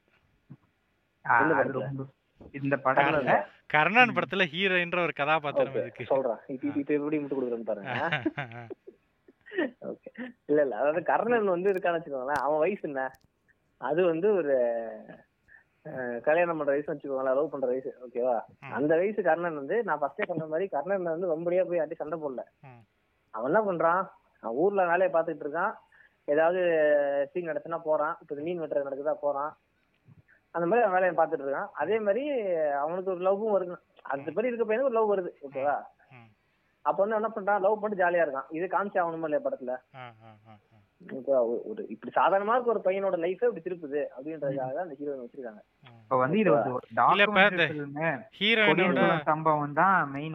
இது டாக்குமெண்ட்ரி ஃபில்ம்னா நீ கேக்குற கேள்வி கரெக்ட் இந்த இடத்துல. ஏன் ஹீரோயின் வரணும். அப்படி அப்படி அப்படி கேள்வி கேட்கணும் ஏன் அந்த இடத்துல ஹீரோயின் ஏன் வரணுங்கிற கேள்வி மாதிரி அந்த ஊர்ல வந்து ஆஹ் நிறைய முக்கியமான கேரக்டர்ஸ் நிறைய காமிச்சிருப்பாங்க. ஊர் மக்கள் நிறைய ஆனா ஒவ்வொரு கேரக்டருக்கு ஒரு இம்பார்ட்டன்ட்னு சொல்லிட்டு ரெண்டு மூணு டைலாக் பேசுறதெல்லாம் வச்சிருப்பாங்க. எனக்கு அவர். பேர்லாம் ஞாபகம் வரல. யோகி பாபு. உட்பட. யோகி பாபு. உட்பட கேரக்டர்ஸ் எல்லாம் வரும். அதெல்லாமே வந்து உனக்கு தேவையில்லை அப்படிங்கிற மாதிரி தான் தோணும். ஆனா அது ஒரு திரைப்படம்னு நம்ம வரும்போது ஸ்கிரீன் பிளேல அங்க ஒரு கேரக்டர் இங்க ஒரு கேரக்டர் நீ போட்டு தான் அந்த ஸ்கிரீன் பிளே கொண்டு வரணும். அப்போ அது சூழ்நிலைகள்லாம் கிரியேட் பண்றதுக்கு சப்போர்ட்டிங் இது தேவைப்படும். இன்னும் ஒண்ணு இருக்கு. ம். தட்டா தட்டாம் பாட்டு வச்சிருக்காங்கல்ல அது கண்டிப்பா ஹீரோயின் தேவை. அந்த பாட்டு கண்டிப்பா படத்துல இருக்குது. இல்ல ஏன் அந்த. கேள்வி கேட்டேன்னா இப்ப அந்த படத்துல கௌரி இருக்காங்க. நான் நம்ம இது சொன்னா யாரு வேணா ஒத்துப்பாங்க. கௌரிக்கு இருக்கிற ஒரு முக்கியமான ஒரு ரோல் வந்து ஹீரோயின் கண்டிப்பா கிடையாது. ஓகே. ஓகேவா அப்ப இப்ப கௌரியோட ரோல் நான் கேட்கல ஏன் கௌரி அந்த இடத்துல நான் கேட்கல ஏன்னா ரொம்ப முக்கியமான ஒரு ரோல் ஓகே ஸோ ஓகே. அந்த அதுக்கு கொடுக்குற இம்பார்ட்டன்ஸ் கூட இந்த இந்த ப கடல ஹீ எப்படி சொல்றது? வழக்கமா ஒரு தமிழ் சினிமால ஹீரோயின் அப்படின்ட்டு தான் இருந்துச்சு தவிர அந்த மாதிரி ஒரு முக்கியமான ஒரு ரோல் ப்ளே பண்ணியிருந்தா இன்னும் இன்னுமே பெட்டரா நடந்திருக்கும்னு நான் சொல்றேன். ஏங்க ஹீரோயின் ரோல் எல்லாம் எதிர்பார்க்க கூடாதுங்க ஏன் சொல்றேன்னா மாறிக்கிட்டே எதிர்பார்க்கலனா வேற யார்கிட்ட எதிர்பார்க்கறதா? அதான் நான் கேக்குறேன். யார் கே எஸ் ரவிக்குமார் எதிர்பார்க்கறதா? இல்ல சங்கர் தானே எதிர்பார்க்கறதா? ஹீரோ கதை தான் ஹீரோ நீங்க வந்து ஹீரோயின் ரோல் எல்லாம் கேட்காதீங்க ஓகேவா உண்மையில சொல்ற கதை தான் ஹீரோ எல்லாம் ரைட்டு? நான் என்ன சொல்றேன்னா ஹீரோயினுக்கு ஒரு வெயிட்டேஜ் இப்ப இதே இடத்துல அந்த இடத்துல ஹீரோ ஹீரோயினே ஒரு இப்ப படிக்க போயிருக்கலாம். இந்த படத்துல வந்து ஹீரோயின் வந்து டைட்டில் கிடையாது. கர்ணன் டைட்டில் ஓகேவா. கர்ணனுக்கு ஒரு லவ் இருக்கு அவ்வளவுதான். நீ லவ் இருக்கிறதால நீ ஹீரோயின் வச்சுக்கிறீங்க. ஓகேவா கர்ணனுக்கு ஒரு தாத்தா இருக்காரு. கர்ணனுக்கு ஒரு அக்கா இருக்கு. கர்ணனுக்கு ஒரு சோ கர்ணனை சுத்தி நடக்கிறத தான் காமிச்சிருக்காங்க. இப்ப கர்ணனோட அம்மா ஏன் வச்சாங்க? ஓகேவா அந்த அம்மாக்கு என்ன ரோல் இருந்துச்சு? ஹீரோனோட கம்மியா தானே இருந்துச்சு. ஸ்டார்டிங்ல வந்தாங்க. அவன்கிட்ட கத்திட்டு கிடந்தாங்க. அவ்வளவுதான். அப்ப எதுக்கு அந்த அம்மா கேரக்டர் வச்சாங்க? அதனால வந்து ஹீரோயின் வந்து நீங்க இந்த படத்துல எப்படி பார்க்கணும்னா அவங்க கர்ணனோட ஒரு பாட்டை தான் நீங்க பார்க்கணுமே தவிர இவங்க ஒன்னும் பெரிய ஸ்டார் கேஸ்ட் பண்ணி நயன்தாராவை போட்டு மாதிரி ரேஸ் பண்ணி கேக்குற லாஜிக் இருக்கு. இல்ல அடுத்து அது அது வேற. அது அதுக்கு அடுத்து இன்னொரு கொஸ்டின் அதான். இல்ல நான் என்னன்னா இப்ப கௌரி கொடுத்த கேரக்டரு ஹீரோயினை அவளுக்கு பிடிச்ச பொண்ணு அவளை காதலிக்கிற பொண்ணும் அவ படிக்கணும்னு. ஆசைப்படுறா. அவளுக்கு ஒரு அவமாகர அவமானகரமான ஒரு சம்பவம் நடந்துருது. அப்படி இருந்தா இன்னும் நல்லா இருந்திருக்கும். ஒரு எக்ஸ்ட்ரா இது தேவையில்லாத கிரிப்ஸா இருந்திருக்கும்ன்ற. நான் தான் கேக்குறேன் அது உங்களுக்கு என்ன பிரச்சனை கேக்குறேன் இப்போ? ஆஹ் அவன் ஏதோ ஒரு என்ன director இல்ல என்ன பிரச்சனை. என்ன பிரச்சனை அதை சொல்றேன். என்ன பிரச்சனைனா திருப்பி சொல்றேன். இப்போ நம்ம எல்லாருமே வந்து ஒரு கமர்ஷியல் ஃபார்மேட்டை தாண்டி ஒரு புதுசா கிடைக்குமா? ஃப்ரெஷ்ஷா கிடைக்குமா? நல்லா இருக்கணும். ஏன்னா காலகாலமா ஹீரோயினை வந்து டம்மியா இருந்துட்டு பார்த்துட்டே இருக்கும்போது அப்ப ம். இ- வித்தியாசமா யார்கிட்ட எதிர்பார்க்க முடியும் ஒரு ஒரு முக்கியமான ஒரு ரோல் உள்ள ஹீரோயினை யார்கிட்ட எதிர்பார்க்க முடியும்னா இந்த மாதிரி ரஞ்சித் அண்ணன் மாரி செல்வராஜ் வெற்றிமாறன் இந்த மாதிரி சில பேர்ட்ட தான் நம்ம எதிர்பார்க்க முடியும் இப்ப இது இவங்க கிட்டே நீ ஏன் நீ ஏன் அப்படி எதிர்பார்க்கறன்னு கேள்வி கேட்டா நான் இது- இது- நாங்க இது- என்ன பண்றது? இது- இது எப்படி முட்டு கொடுக்குறாங்க இப்போ ஆ? என்னன்னா இந்த பஸ்ல ஒரு சம்பவம் நடக்குது ஓகேவா. இப்ப நீ கேட்ட தெரியுமா இது ஹீரோயினுக்கு நடந்தது ஹீரோ போய் தட்டி கேக்குறதுன்றது இது. வந்து ஆதி காலத்துல நடக்கிற ஒரு ஃபார்மேட் ஹீரோயினுக்கு ஒரு பிரச்சனை நடக்கிறது அது ஹீரோ போய் தட்டி கேட்டு அதை பார்த்து லவ் வந்து வர்றதெல்லாம் வந்து. எப்பயுமே இருக்கு ஃபார்மேட் பட் இந்த படத்துல அப்படி நடக்கல. ஹீரோயினுக்கு ஒரு கிரஷ் இருக்கிறதுனால இப்ப இருந்து இருக்குது. ஓகேவா அந்த ஹீரோயினோட ஃப்ரெண்டுக்கு வந்து இப்படி சம்பவம் நடக்குது. நடந்ததை பத்தி தனுஷ் பேசுறப்ப இந்த பொண்ணை பாக்குறது பாக்குது. ஓகேவா அப்ப ஒரு லவ் வருது. சரிங்களா எப்படி லவ் வருது வரதான் போகுது. அதே மாதிரி பிரச்சனை நடக்குது நடந்துட்டு தான் இருக்குது அது. அது ஹீரோயினுக்கு நடந்தா என்ன இல்ல ஊர்ல யாருக்கும் நடந்தா என்ன. கர்ணன் வந்து இவ இப்ப ஹீரோயினுக்கு நடந்தது போய் கேட்டிருந்தானா அவன் வந்து லவ்வால அப்படி கேட்டான் அப்படின்னு ஒரு லாஜிக் இருக்கும். ஓகேவா. அவன் வந்து ஹீரோயின் அப்படி அந்த சம்பவத்தை வந்து ஹீரோயின் வைக்கல. வேற ஒரு கேரக்டர் வச்சிருக்கான். அந்த கேரக்டர் அப்ப யாரு வேணா கர்ணன் போய் கேட்பான்னு ஒரு இது இருக்கு பாத்தீங்களா? ஓகே இப்ப ஹீரோயின் ஹீரோயின் கேட்டிருந்தா என்ன சொல்லிருப்பீங்க? அவன் லவ் இருக்கு அதனால கேட்டிருப்பான். இல்ல அவன் கேக்குறான் அப்படின்னு இருப்பீங்க. அவன் ஊதாரி பையன் இருப்பீங்க. ஆனா யாருக்கு வந்தா அவன் போய் கேட்பான்னு இருக்கான்ல அதுதான் கர்ணனோட ஸ்பெஷாலிட்டி சரி ஓகே இந்த மட்டும் வந்து ஏத்துக்கிற மாதிரி இருக்கு. நான் நான் ஏத்துக்கிறேன். இந்த மட்டும் நான் ஏத்துக்கிறேன். அடுத்து முக்கியமான ஒரு கொஸ்டின். தமிழ் சினிமாவில் இருக்க பொண்ணுங்க எல்லாருமே வெள்ளையா தான் இருப்பாங்களா? தமிழ் சினிமால இருக்க பொண்ணுங்க வெள்ளையா இருக்காங்களா? இது ஒரு கேள்வி எனக்கு இருக்குது. நீங்க நீங்க கேட்டு முடிங்க. அததான் நான் திருப்பி முதல்ல வச்சே கேள்விதான். மத்த கே ஒரு இந்த கே. இதை வந்து ஒரு கே எஸ் ரவிக்குமார்ட்ட எதிர்பார்க்க முடியாது சங்கர்ட்ட எதிர்பார்க்க முடியாது சுந்தர் சீட் எதிர்பார்க்க முடியாது. ஸோ இவங்ககிட்ட தான் எதிர்பார்க்க முடியும். ஏன் ஏன் என்னோட தோல் கருப்பா இருக்கு. இந்த இந்த இந்த நிலத்தோட நிறமே அந்த மாதிரி நிறம் தான். அந்த மாதிரி ஏன் பார்க்க முடியல? அதான கதாநாயகனுக்கு இருக்கு ஏன் கதாநாயகி இல்ல. அதுதான். இல்ல. இது இது- இது வந்து என்னால முட்ட முடியாது. ஓகேவா? ஏன் முட்ட முடியாதுன்னா இந்த கேள்வி எனக்கு இருக்குது. Okay okay. ஓகேவா? இது வந்து எனக்கு மெட்ராஸ் பாக்குறப்ப இந்த கேள்வி வந்துச்சு. ஒரு ஹவுசிங் போர்டுல ஒரு இது காட்டினா கூட அவங்க வந்து கேட்ரிங் ட்ரெஸ் தான் கேட்ச் பண்றாங்க. ஆமா. ஓகேவா? ஆனா ஐஸ்வர்யா ஃபர்ஸ்ட் படம் அட்டகத்தி தானே இல்லையா? ஆமாமா. ஆ, அது ஐஸ்வர்யா அதுல. வந்து- அது ரஞ்சி அந்த படத்துல வந்து ரஞ்சித் வந்து ரொம்ப கரெக்டா காமிச்சிருப்பாரு. எல்லா. கேஸ்டுமே வந்து ப்ராப்பரா இருக்கும். கேஸ்ட்ன்றது இந்த இடத்துல வந்து நீங்க சொல்றது CAST not E CAST okay ஆமா. ஆமா ஆமா. ஓகே ஓகே சரியா? அது அது வந்து அது வந்து கரெக்டா காமிச்சிருப்பாங்க. ஐஸ்வர்யா ராஜேஷா இருக்கட்டும் அதெல்லாம். வேற என்ன படம் வந்துச்சு? இந்த படத்துல கபாலில வந்து எனக்கு கபாலி அதை ஏத்துக்க முடியாது அது வேற. சொல்லு. ராதிகா ஆப்டே மேபி அது அந்த ஆல் இந்தியா லெவல்ல பண்றதால ஒரு ஸ்டார் காஸ்டிங்காக பண்ணிருக்கலாம். இல்ல அந்த ஸ்டார்டர் அந்த டைலாக்லாம் வந்து எனக்கு ரொம்ப ஒரு மாதிரி கிரிஞ்சா தோணுச்சு. இந்த ஒரு டைலாக் சொல்லுவாங்கல்ல உன் கருப்பள்ளி என் உடம்பெல்லாம் பூசிக்கணும்னு. ஏ அதெல்லாம் கிரியேட்டரோட தாட்டுங்க. தாட்டு ஓகே அது கிரிஞ்சா இருந்துச்சுன்னு சொல்றேன் வேற ஒண்ணும் இல்ல.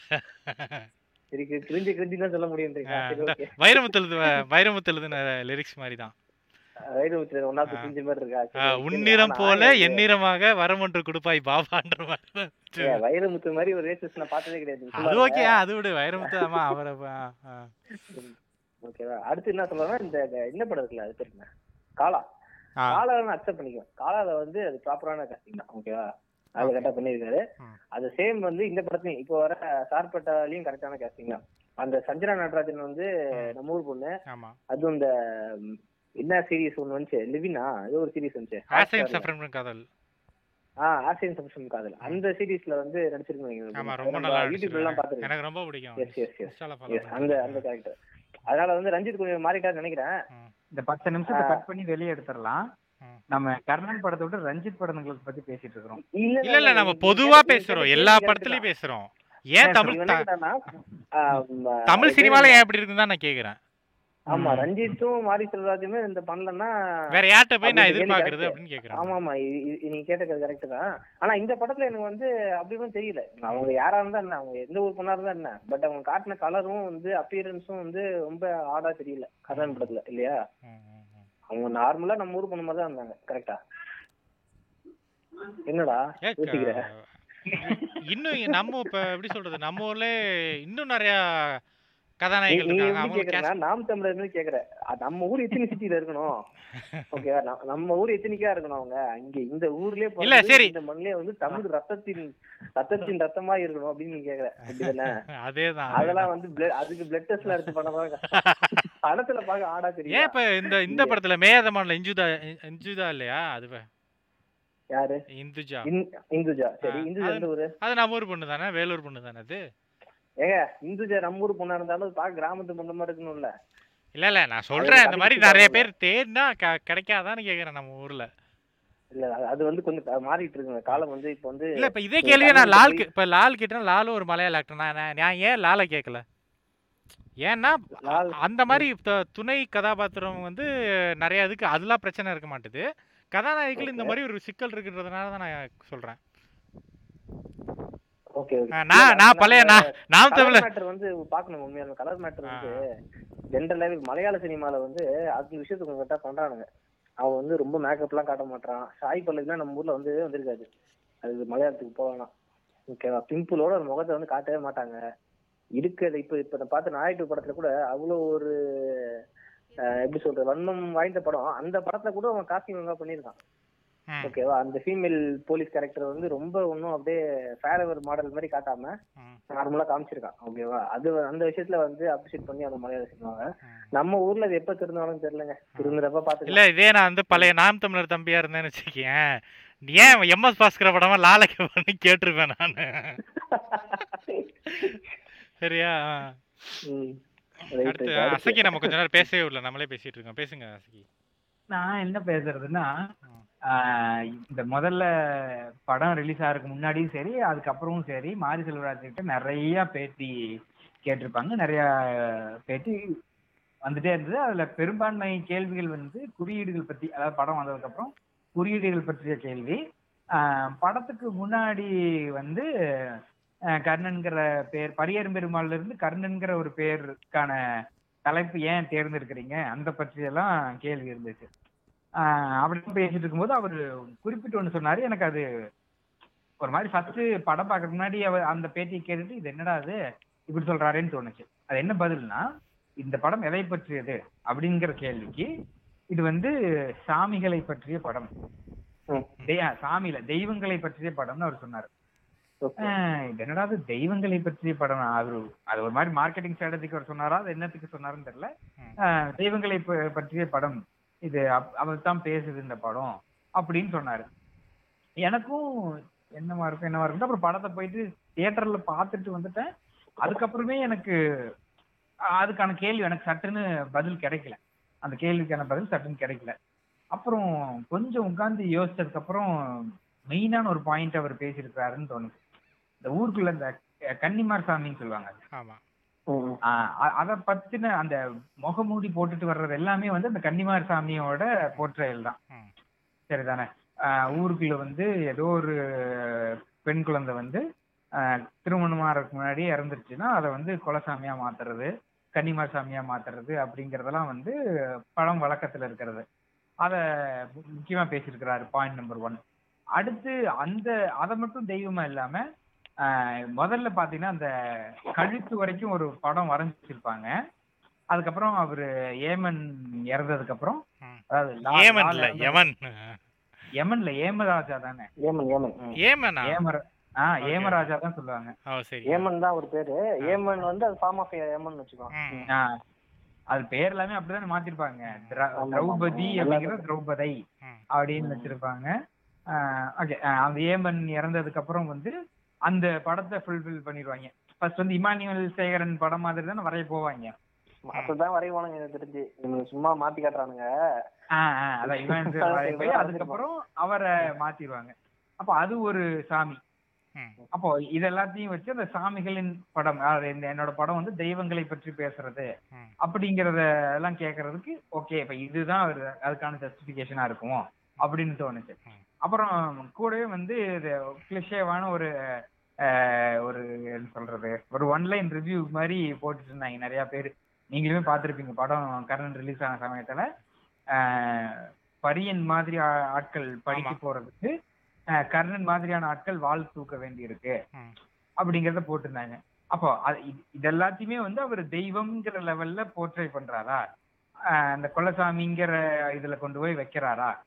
அப்படிங்கறது எனக்கு தோடி நான் அதுல சாட்டிஸ்ஃபை ஆயிட்டேன். ஓகே அவர் அதைத்தான் மீன் பண்றாரு நான் சாட்டிஸ்ஃபை ஆயிட்டேன்.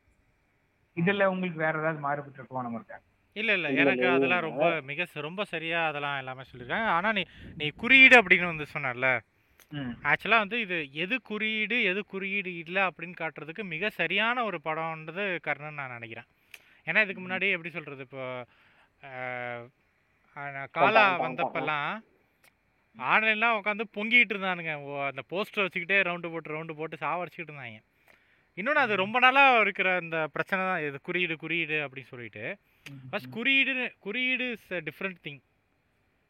And property அப்படின்றது வேற. இப்போ எப்படி சொல்கிறது இப்போ வந்து ஒரு படத்தில் ஒரு ஒரு கதாபாத்திரத்தை ஒரு கம்யூனிஸ்ட் அப்படின்னு ஒரு காட்டினேன்னு வச்சுக்கேன்.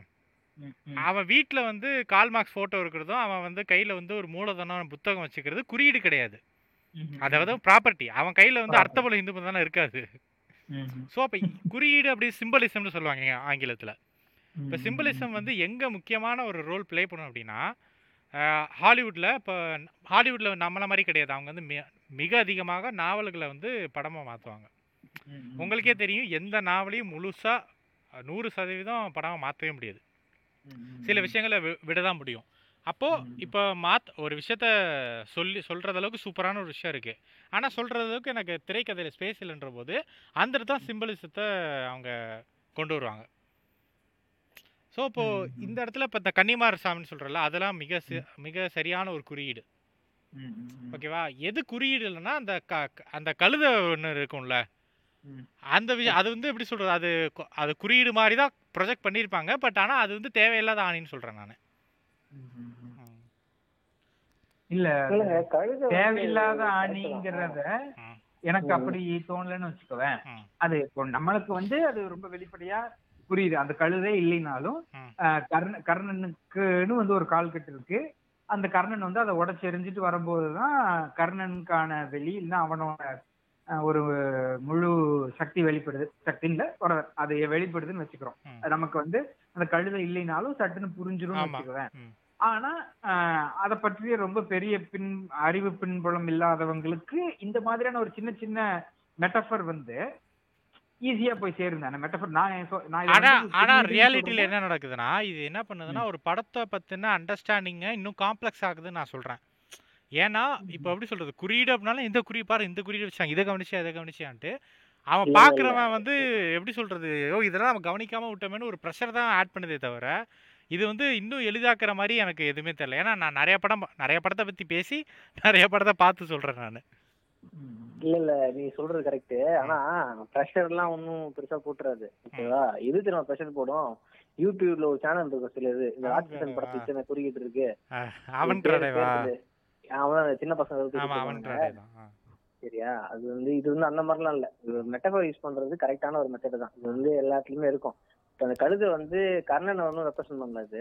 அந்த ஊர் மக்களை ரெப்ரசென்ட் பண்ணுது ஓகேவா இப்போ வந்து கழுதை கர்ணன் அப்படி இருந்து கர்ணனா தான் இருக்கான். அவன் வந்து அவனுக்கு வேலையை கேட்டு வாங்கிட்டு தான் இருக்கான்.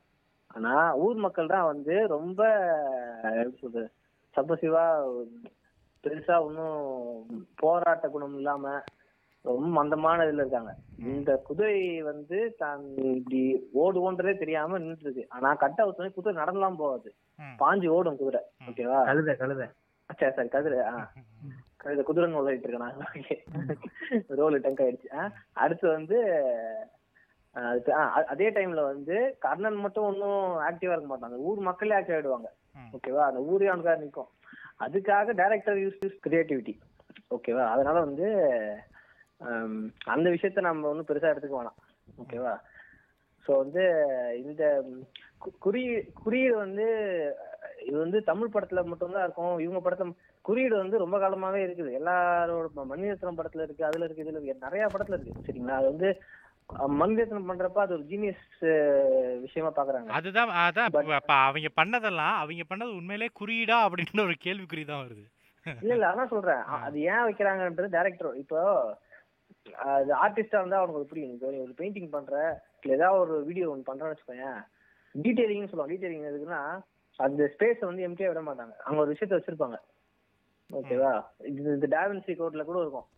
அதெல்லாம் வந்து எல்லா இல்ல இல்ல டாவின்சி கோட்ல ஏன் ஆகுதுன்னா டாவின்சி கோடு வந்து அது நாவல்ல இருந்து தப்ப பெஸ்ட் எக்ஸாம்பிள் அந்த செகண்ட் பார்ட் ஏஞ்சல்ஸ் அண்ட் டீமன்ஸ்ல அந்த ஆர்கேவ்ஸ்ல இருக்கும்போது அவன் வாட்சை பார்ப்பான். வாட்சை. பார்த்துட்டு அது என்னன்னு கேட்பான் அது மாதிரி அது அது லாங் ஸ்டோரி அப்படின்னு சொல்லுவான். மீன்ஸ். புக்கில் புக்கில் அதை பற்றின ஒரு விஷயம் இருக்கு. ஆனால் அது ஒரு பியூட்டிஃபுல்லான விஷயம் இருக்குது அதை அதை கொண்டு வரணும். பட் கொண்டு வர்றதுக்கான ஸ்பேஸ் இல்லை. ஸோ எனக்கு அந்த அந்த இடத்துல நான் அது ஒரு குறியீடாக வைக்கிறேன். இல்ல நான் பெயிண்டிங் சொல்றேன். இது எடுத்து இந்த இந்த- ஃபிகர் எடுத்த இடத்துல வச்சு பார்ப்பானுங்க. வச்சு பார்த்தா வந்து ஜீசஸ் பக்கத்துல இருக்க மாதிரி அப்படி சொல்றேன் நான். ஓகேவா. அப்ப அவருக்கு பேசுறதுக்கான ஸ்பேஸ் இல்ல. சோ வந்து பெயிண்டிங்கே பண்ணி வச்சுட்டு போயிட்டாருன்னு ஓகேவா இது வந்து கால் மார்க்ஸ் சொல்லுவாரு. இந்த மாதிரி ஆர்ட் வந்து அந்த டைமோட ரெப்ரசன்டேஷன் தான் வந்து ஆர்ட் அங்க என்ன டைம் என்ன வந்து ரெப்ரசன்டேஷன் ஆர்ட் இருந்தாங்க ஸோ வந்து ஆர்ட்ன்ற விஷயமே வந்து நம்ம சொல்ல முடிஞ்சதும் சொல்ல முடியாதுன்னு சேர்த்து சொல்றதுதான். ஓகேவா அதனால வந்து குறியீடுன்ற ஃபேக்டர் வந்து நீ புரிஞ்சா புரிஞ்சுக்கோ. புரியல உனக்கு புரிஞ்ச மாதிரி எடுத்துக்கோ அவ்வளவுதான் எந்த டேரக்டரும் வந்து உனக்கு கம்பல் பண்ணி இது நீ புரிஞ்சே ஆகணும். இப்போ யார் செல்வராகவன் வந்து போட்டுட்டு அவரே கெஸ்ட ட்விட்டர்ல ஆனா பைப்ல ஃபன் பண்றாரு அவருக்கு வந்து தெரிஞ்சிருக்கு. போட்டுட்டு கண்டுபிடி கண்டுபிடி அவர் காமெடி பண்ணிட்டு கிடந்திருக்காரு. ஏன்னா இவனுக்கு பண்ண சேட்டை அந்த மாதிரி. செல்வரன் படத்தை அங்க இந்த குறியீடு இருக்கு. சோழர்கள் படம் அந்த இந்த குறியீடு இருக்கு அது இப்படின்ட்டு. ஓகேவா அதனால அது வந்து டேரக்டர் அவங்களுக்கு சும்மா அது அந்த மைண்ட் சும்மா இருக்காது.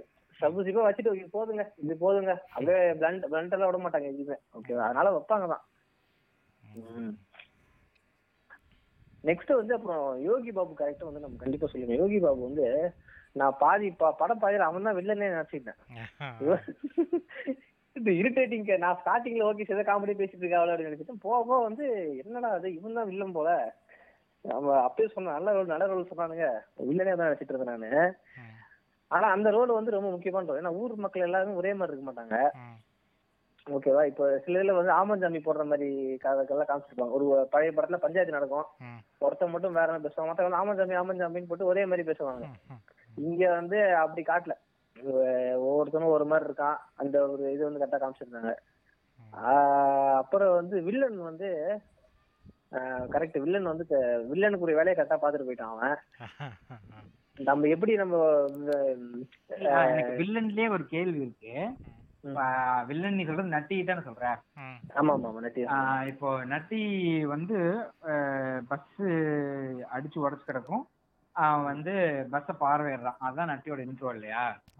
அப்ப அந்த நட்டியோட இன்ட்ரோங்கிறது வந்து ஃபர்ஸ்ட் அவன் பஸ் ஓடுறது பார்த்துன்னு ஒரு மாதிரி ஃபியர்ஸா தான் பஸ்ஸுக்குள்ள ஏறுவான். ஆனா அதுக்கப்புறம் எதுக்காரியா உடைச்சாங்க? அப்படின்னா பஸ் நிக்கிறதே இல்ல சார்.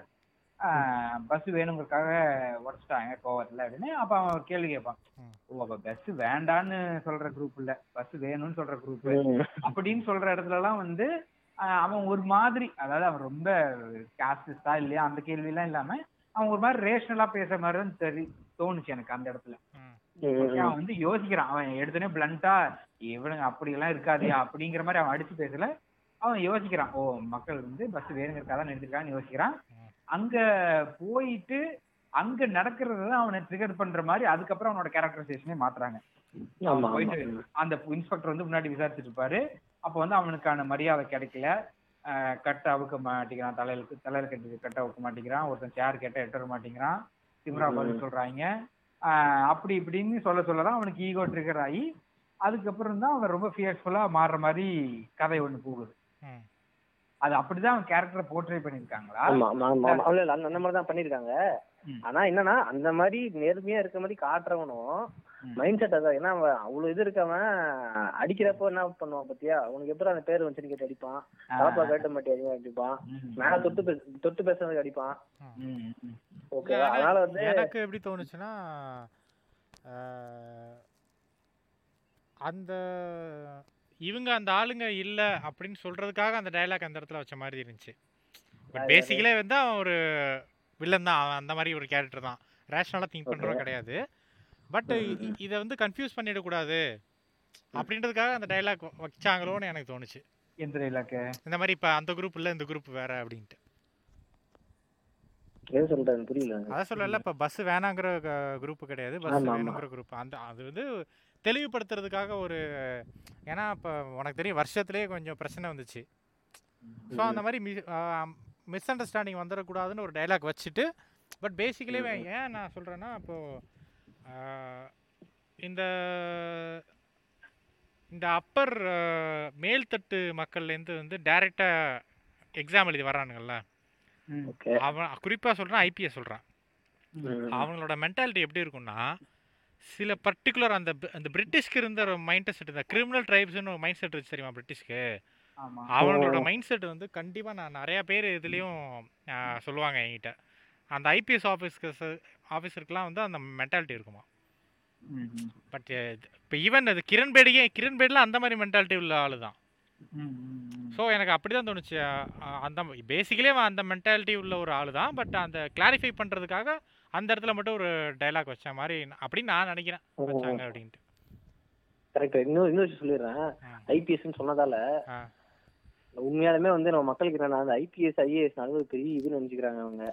இருக்கிறதுலயே ஒரு வடிகட்டின ஒரு முட்டாள் கூட்டம்னா அது இந்த யூபிஎஸ் ஆஸ்பிரன்ஸ் கூட்டம் தான். பெஸ்ட் எக்ஸாம்பிள் வந்து ஆட்டுக்குட்டி.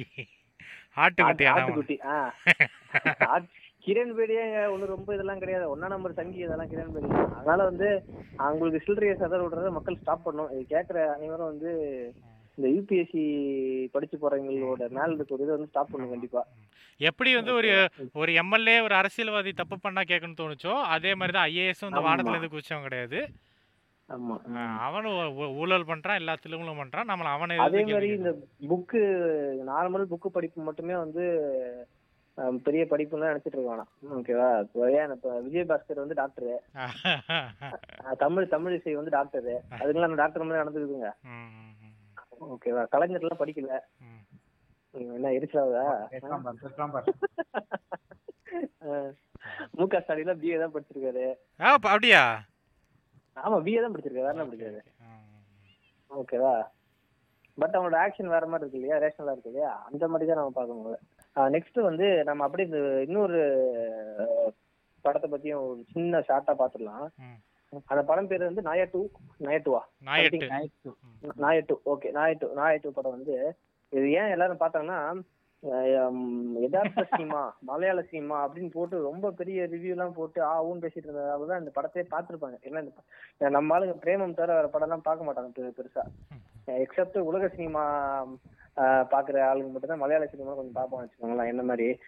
மலையாள சினிமா பார்க்க மாட்டேன். ஓகே நான்லாம் பெருசாக பார்க்க மாட்டேன். இது கம்பல் பண்ணதால தான் பார்த்தேன் அந்த படத்தை. ஸோ அந்த அந்த படம் வந்து பாரு கண்டிப்பா பாருங்க. அது என்ன மாதிரி வந்து ஒரு இண்டஸ்ட்ரீஸ் கொடுத்துருக்காங்கன்றது நீங்க பார்க்கணும். ஏன்னா அந்த படத்துல வந்து படம். ஆ ஓகே படம் ஆமா. படம் என்னன்னா படம் வந்து ஒரு போலீஸ் ஸ்டோரி. ஒரு போலீஸ் ஒரு மூணு நாட்களுக்குள்ள எலெக்ஷன் டைம்ல நடக்கக்கூடிய ஒரு சின்ன சொதப்பலால ஒரு மூணு போலீஸோட லைஃப் எப்படி மாறுதுன்றது தான் அந்த படம். ஓகேவா அந்த படத்துல என்ன பண்றாங்கன்னா ஒரு தலித்தோட பவர் இந்த இந்திய சமுதாயத்தில் தலித்துகள் எந்த மாதிரியான ஒரு அதிகார துஷ்பிரயோகம் பண்றாங்க? ஆதிக்க ஆதிக்க தலித். ஆதிக்க அது ஆதிக்க ஆதிக்க மனப்பான்மை கொண்ட தலித்துகள் என்னென்ன பண்றாங்கன்ற கொடுமையெல்லாம் எடுத்து நல்ல ஒரு டாக்குமெண்ட்ரி கண்டிப்பா பார்க்கணும் அது. தலித்துகள்னால நமக்கு என்னென்ன பிரச்சனை வருது. ஒரு போலீஸ் ஸ்டேஷன்ல எச்சு துப்பிட்டு அவன் பாடுற பாப்பான் பாருங்க. அப்படியே நீங்க இந்த கர்ணனுக்கு வரணும். இல்ல போலீஸ்? ஸ்டேஷன் வந்து ஒரு ஒரு கோவிலா கும்பிடுறாங்க போலீஸ்லாம் காவல்துறை அதிகாரிகள்லாம். ஆமா காவல்துறை அதிகாரிகள்லாம். ஓகேவா? அந்த அந்த மாதிரி ஒரு போர்ட்ரேல் தான் அந்த படம். ஓகேவா ஆஹ் நீங்க நீங்க சொல்லுங்க நான் அடுத்து கொஞ்சம் டீட்டெயிலா போயிடும். கருத்துக்கள். எனக்கும் அதேதான். ஆஹ் இப்ப கோகுலுக்காவது ஏதோ அங்கங்க விமர்சனம் பார்த்து பார்த்துருக்கிறான். ஆனா எனக்கு இந்த நாயட்டு அப்படிங்கிற பேரு தெரிஞ்சதுக்கான ஒரே காரணம் அர்ஜுன் தான். பாரு பாருன்னு டார்ச்சர் பண்ணி கடைசியில பார்க்க வச்சான். வெடிய வெடிய தூங்காம கொள்ளாம பார்த்தோம். பார்த்து முடிச்சதுக்கு அப்புறம் எனக்கும் அர்ஜுனுக்கு ஒரே கேள்விதான் வந்துச்சு. இது இது என்ன சொல்ல வருது இந்த படத்துல அப்படின்னா ஒரே கேள்வி. படம் வந்து திரைக்கதை படியோ இல்ல கேமரா ஆங்கிள் படியோ ஒரு கலா வித்தகரா ஒரு திரைக்கதை விமர்சகரா எல்லாம் பார்த்தோம்னா அது நல்ல படம். நல்ல கண்ணுக்கு விருந்து படைக்கிற மாதிரி ஒரு அருமையான படம் தான் ஆனா அங்கங்க நடுவுல கொஞ்சம் கொண்டைய மரங்களா அப்படிங்கிற மாதிரி தான் இருந்துச்சு. எதுக்காக ஒரு அந்த கோகுல் சொன்ன மாதிரி ஒரு சொ- சின்ன சொதப்பல் நடக்குது. அந்த சொதப்பல்குள்ள வர்றதே வந்து தலித் குரூப்பை தான் காமிக்கிறாங்க. தலித் குரூப்புக்கு வந்து ஒரு ரொம்ப ஆதிக்க செ- ஆதிக்கம் செலுத்துற மாதிரி அந்த ஊர்லயே பெரிய பவர் வச்சிருக்கிற மாதிரி அவங்க தான் ஒட்டுமொத்த அதிகாரத்தையே தீர்மானிக்கிறாங்க.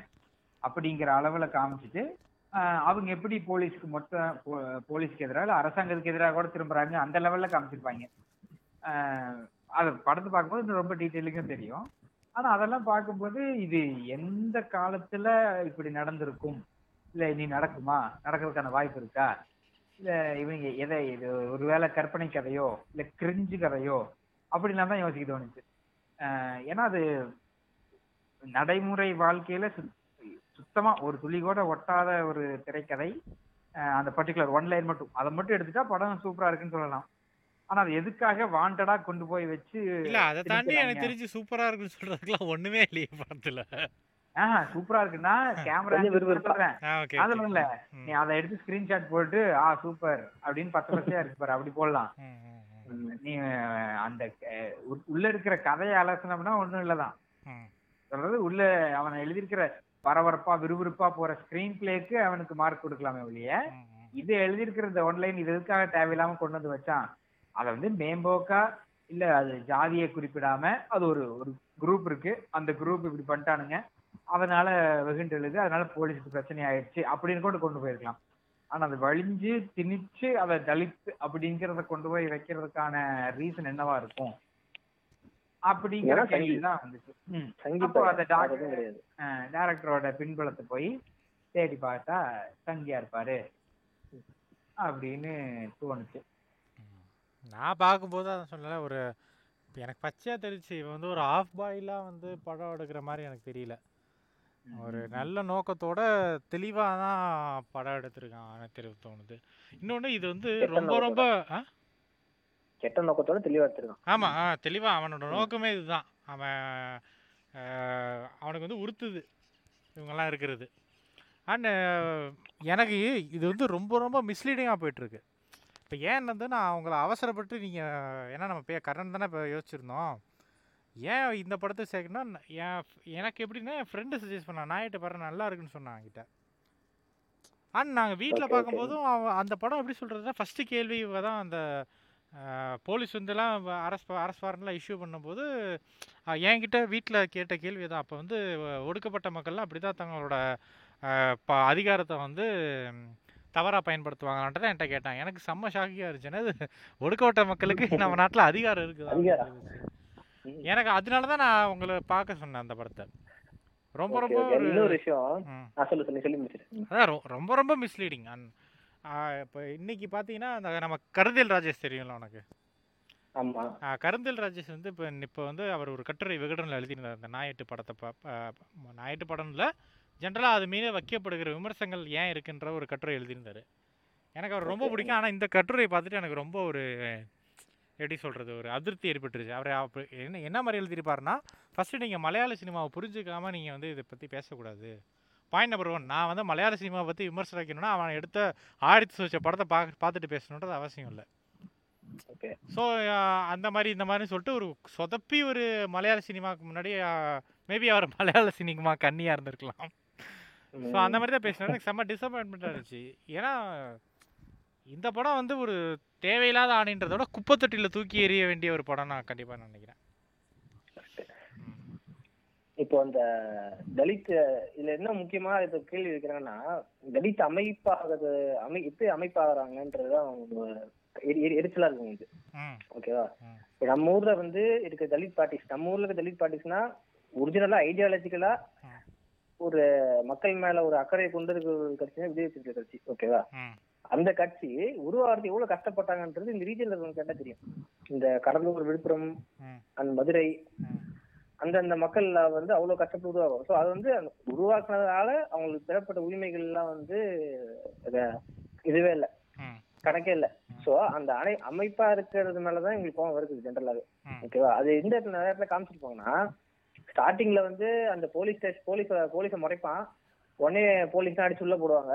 ஒரு ஃபோன் கால் அப்படியே வரும். ஒரு ஃபோன் கால்ல வந்து அப்படியே ரிலீஸ் பண்ணுவாங்களாம். ஏன்டா நான் தெரியாம தான் கேக்குறேன். எந்த ஊர்ல நடந்திருக்கா. ஒரு சம்பந்தமே இல்ல. ராம்குமாரை பிடிச்சி உள்ள போட்டு கம்பி கடிச்சு செத்துட்டான் கம்பி கடிச்சு கரண்ட் சாக்கில் செத்துட்டான். அப்படின்ட்டு ஒரு கேஸ் முடிச்சாங்க ம். ஓகேவா அந்த மாதிரி ஒரு அதிகாரம் தள்ளி இது இப்ப அதே கடன் எடுத்துக்கோங்களேன். டாப் பிளாக்கெட் வந்து போலீஸ் நைட் உட்காந்து அடி அடி அடிக்கிறான். அந்த மாதிரி ஒரு நிலைமை தான் இருக்குது இப்ப. இது எந்த கம்யூனிட்டியா இருந்தாலும் போலீஸ் முறைச்சாங்கன்னா சமீபத்துல கூட பஞ்சாயத்து கூட்டி கால் விழுந்து ஆமாம் ஆமா. ஆமா. தமிழ்நாட்டுல நடந்துச்சு. ஆமா தமிழ்நாடு நடந்துச்சு. அதனால இந்த மாதிரி பிரச்சனை நடந்துச்சு அதான் ஒரு ஃபோன் கால்ல அப்படியே வந்து ரிலீஸ் பண்ற அளவுக்குலாம் வந்து இதெல்லாம் எங்க இதெல்லாம் யாருக்கு நடக்கும்னா அந்த பொள்ளாச்சியில பண்ணானுங்களா ஒரு வேலை. பொள்ளாச்சி ஜெயராமன் பசங்க இதெல்லாம் நடக்கும். ஓகேவா? அவனுக்கு வந்து இந்த மாதிரி ரேப் கேஸ்ல மாட்டிக்கிட்டானா ஃபோன் கால் பண்ணா ரிலீஸ் பண்ணுவாங்க. அந்த மக்கள் திரும்ப ஓட்டு போட்டு எம்எல்ஏ ஆக்குவாங்க. இதெல்லாம் நடக்கும். ஓகேவா? ஆனா இப்போ ஆசா வந்து சொன்ன விஷயத்த தப்பா கட் பண்ணி எடிட் பண்ணி போட்டு இப்போ அது எலெக்ஷன் வரைக்கும் ஒரு பேச விடாம பண்ற அளவுக்கு தான் இங்க இருக்குது இப்போ. ஓகேவா ஹெச் ராஜாவையோ வேற யாரையும் மீட் பண்ணல எலெக்ஷன் டைம்ல ஆர் ஆசா மீட் பண்ணாங்க. எலெக்ஷன் கமிஷன் கொடுத்துச்சு நோட்டிக்கு அந்த மாதிரி நிலைமை தலித்துக்கு இருக்கு. ஆனா அந்த மாதிரி ஒரு சுச்சுவேஷன்ல போய் ஒரு ஃபோன் கால்ல மாத்துறாங்க அப்படின்றதெல்லாம் வந்து மகா அப்பட்டம். இன்னொன்னு இவனுங்க? பண்ண இப்ப அதான் இன்னொரு இது ஒரு பெஸ்ட் எக்ஸாம்பிள் எப்படின்னா ஒருத்த பண்ண தப்பெல்லாம் அப்படியே மறைச்சுவிட்டு இன்னொருத்த மேல த பழிய போடுற. வித்தை வந்து இந்த படத்துல ரொம்ப அழகாவே கையாண்டிருப்பாங்க. இவன். வந்து அவ்வளோ நீ இவன் துப்பாக்கி எடுத்து காட்டுவான். துப்பாக்கி எடுத்து காட்டினா வச்சு கொஞ்சம் வாங்கலாம் அவனை. அதெல்லாம் யாரும் இப்ப யாருமே பேச மாட்டானுங்க ஆமா. இன்னொன்னு இப்ப கேரளால வந்து இப்போ அப்படியே தலித் எல்லாம் அப்படி இருக்கா ஆக ஓகோன்னு இருக்காங்க ஒண்ணும் கிடையாது. அந்த ஒரு சீன் வரும் அதுல. என்னன்னா தலித் அசோசியேஷன் ரிட்டர்ன் பண்றாங்க. எலெக்ஷனே பாக்கெட் பண்றாங்க. ஐம்பது பர்சன்ட் ஓட்டர்ஸ் இருக்காங்க. ஐம்பது ஐம்பது ஐம்ப- ஐம்பதாயிரம் இருக்காங்க ஓட்டு இருக்கு அப்படின்னு பேசுவான் அவன். ஏன்னா அவ்வளோட நீங்க ஓட்டுக்கு பயந்து பண்றீங்க. இதெல்லாம் நம்புற மாதிரியா இருக்கு. இது பண்ணுவான் ஏன்னா இப்ப கேரளால பாத்தீங்கன்னா இருபத்தொரு மினிஸ்டர் ஒரு மினிஸ்டர் தான் தலித் ம். ஓகேவா ஆனா எல்டிஎஃப் வின் பண்றதுல சிக்ஸ்டீன் பர்சன்ட் ஆஃப் ஓட்டுக்கு தலித் ஓட்டு தாங்க இல்ல இன்னொன்னு சமூக வெளியிலே தமிழ்நாட்டு பேசுற அளவுக்கு கூட அந்த ஊர்ல பேசுறது கிடையாதுல்ல? ஆமா பேச மாட்டாங்க. ஆமா. ஆமா. அங்க ஒண்ணும் அவ்வளவு கேரளேட்ஸ் அவ்வளவு ப்ராகிரசிவ் எல்லாம் கிடையாதுங்க.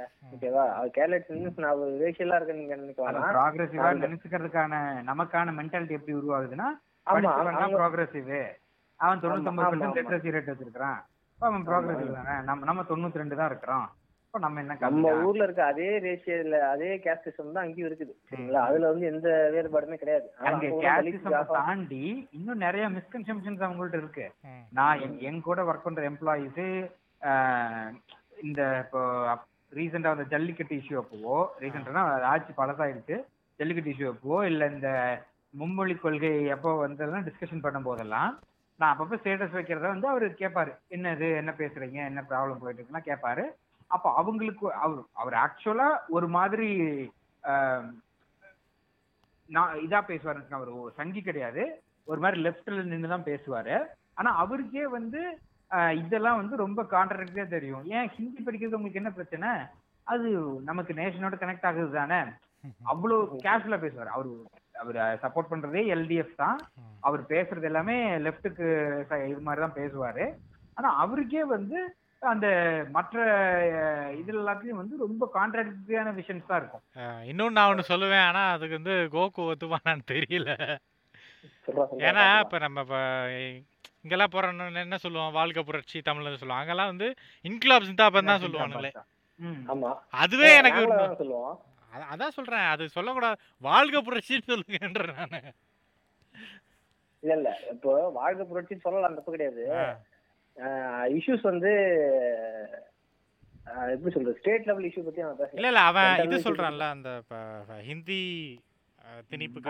அதுக்கு சொன்னேன் இது ஹிந்தி இதுல ஒண்ணு ஹிந்தி இப்படிதான் இல்ல இல்ல இல்ல இல்ல இப்படிதான் தெரி தெரியும். ஏன்னா நான் இந்த விஷயம் வந்து அசகிக்கு தெரியும்.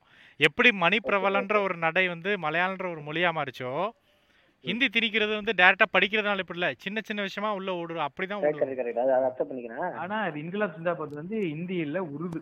உருது. கரெக்ட். சொன்னா உருது. இப்ப இப்ப அதை பார்த்து உருது நீ படிக்க போறியா? இல்ல இல்ல? ஜெய் பீம்னு சொன்னா கோவம் வந்துடும் உங்களுக்கு. வாழ்க வாழ்க பீமா. வாழ்க வெத்துக்கிற வாழ்க பீமா. வாழ்க பீம் அப்படி சொன்னா வந்து படிச்சிருவீங்களா எல்லாரும்? சும்மா வேலை இல்ல இது இந்த லாங்குவேஜ் இம்போஷன் பத்தி நம்ம பேசலாம். ஒரு. பேசலாம். Okay okay. இன்னொரு விஷயம் டேரக்டர் என்ன பண்ணிருக்காருன்னா கூட வந்து ஆள் சேர்த்துக்கிறது. இப்ப இப்படி சொல்லுவாங்கல்ல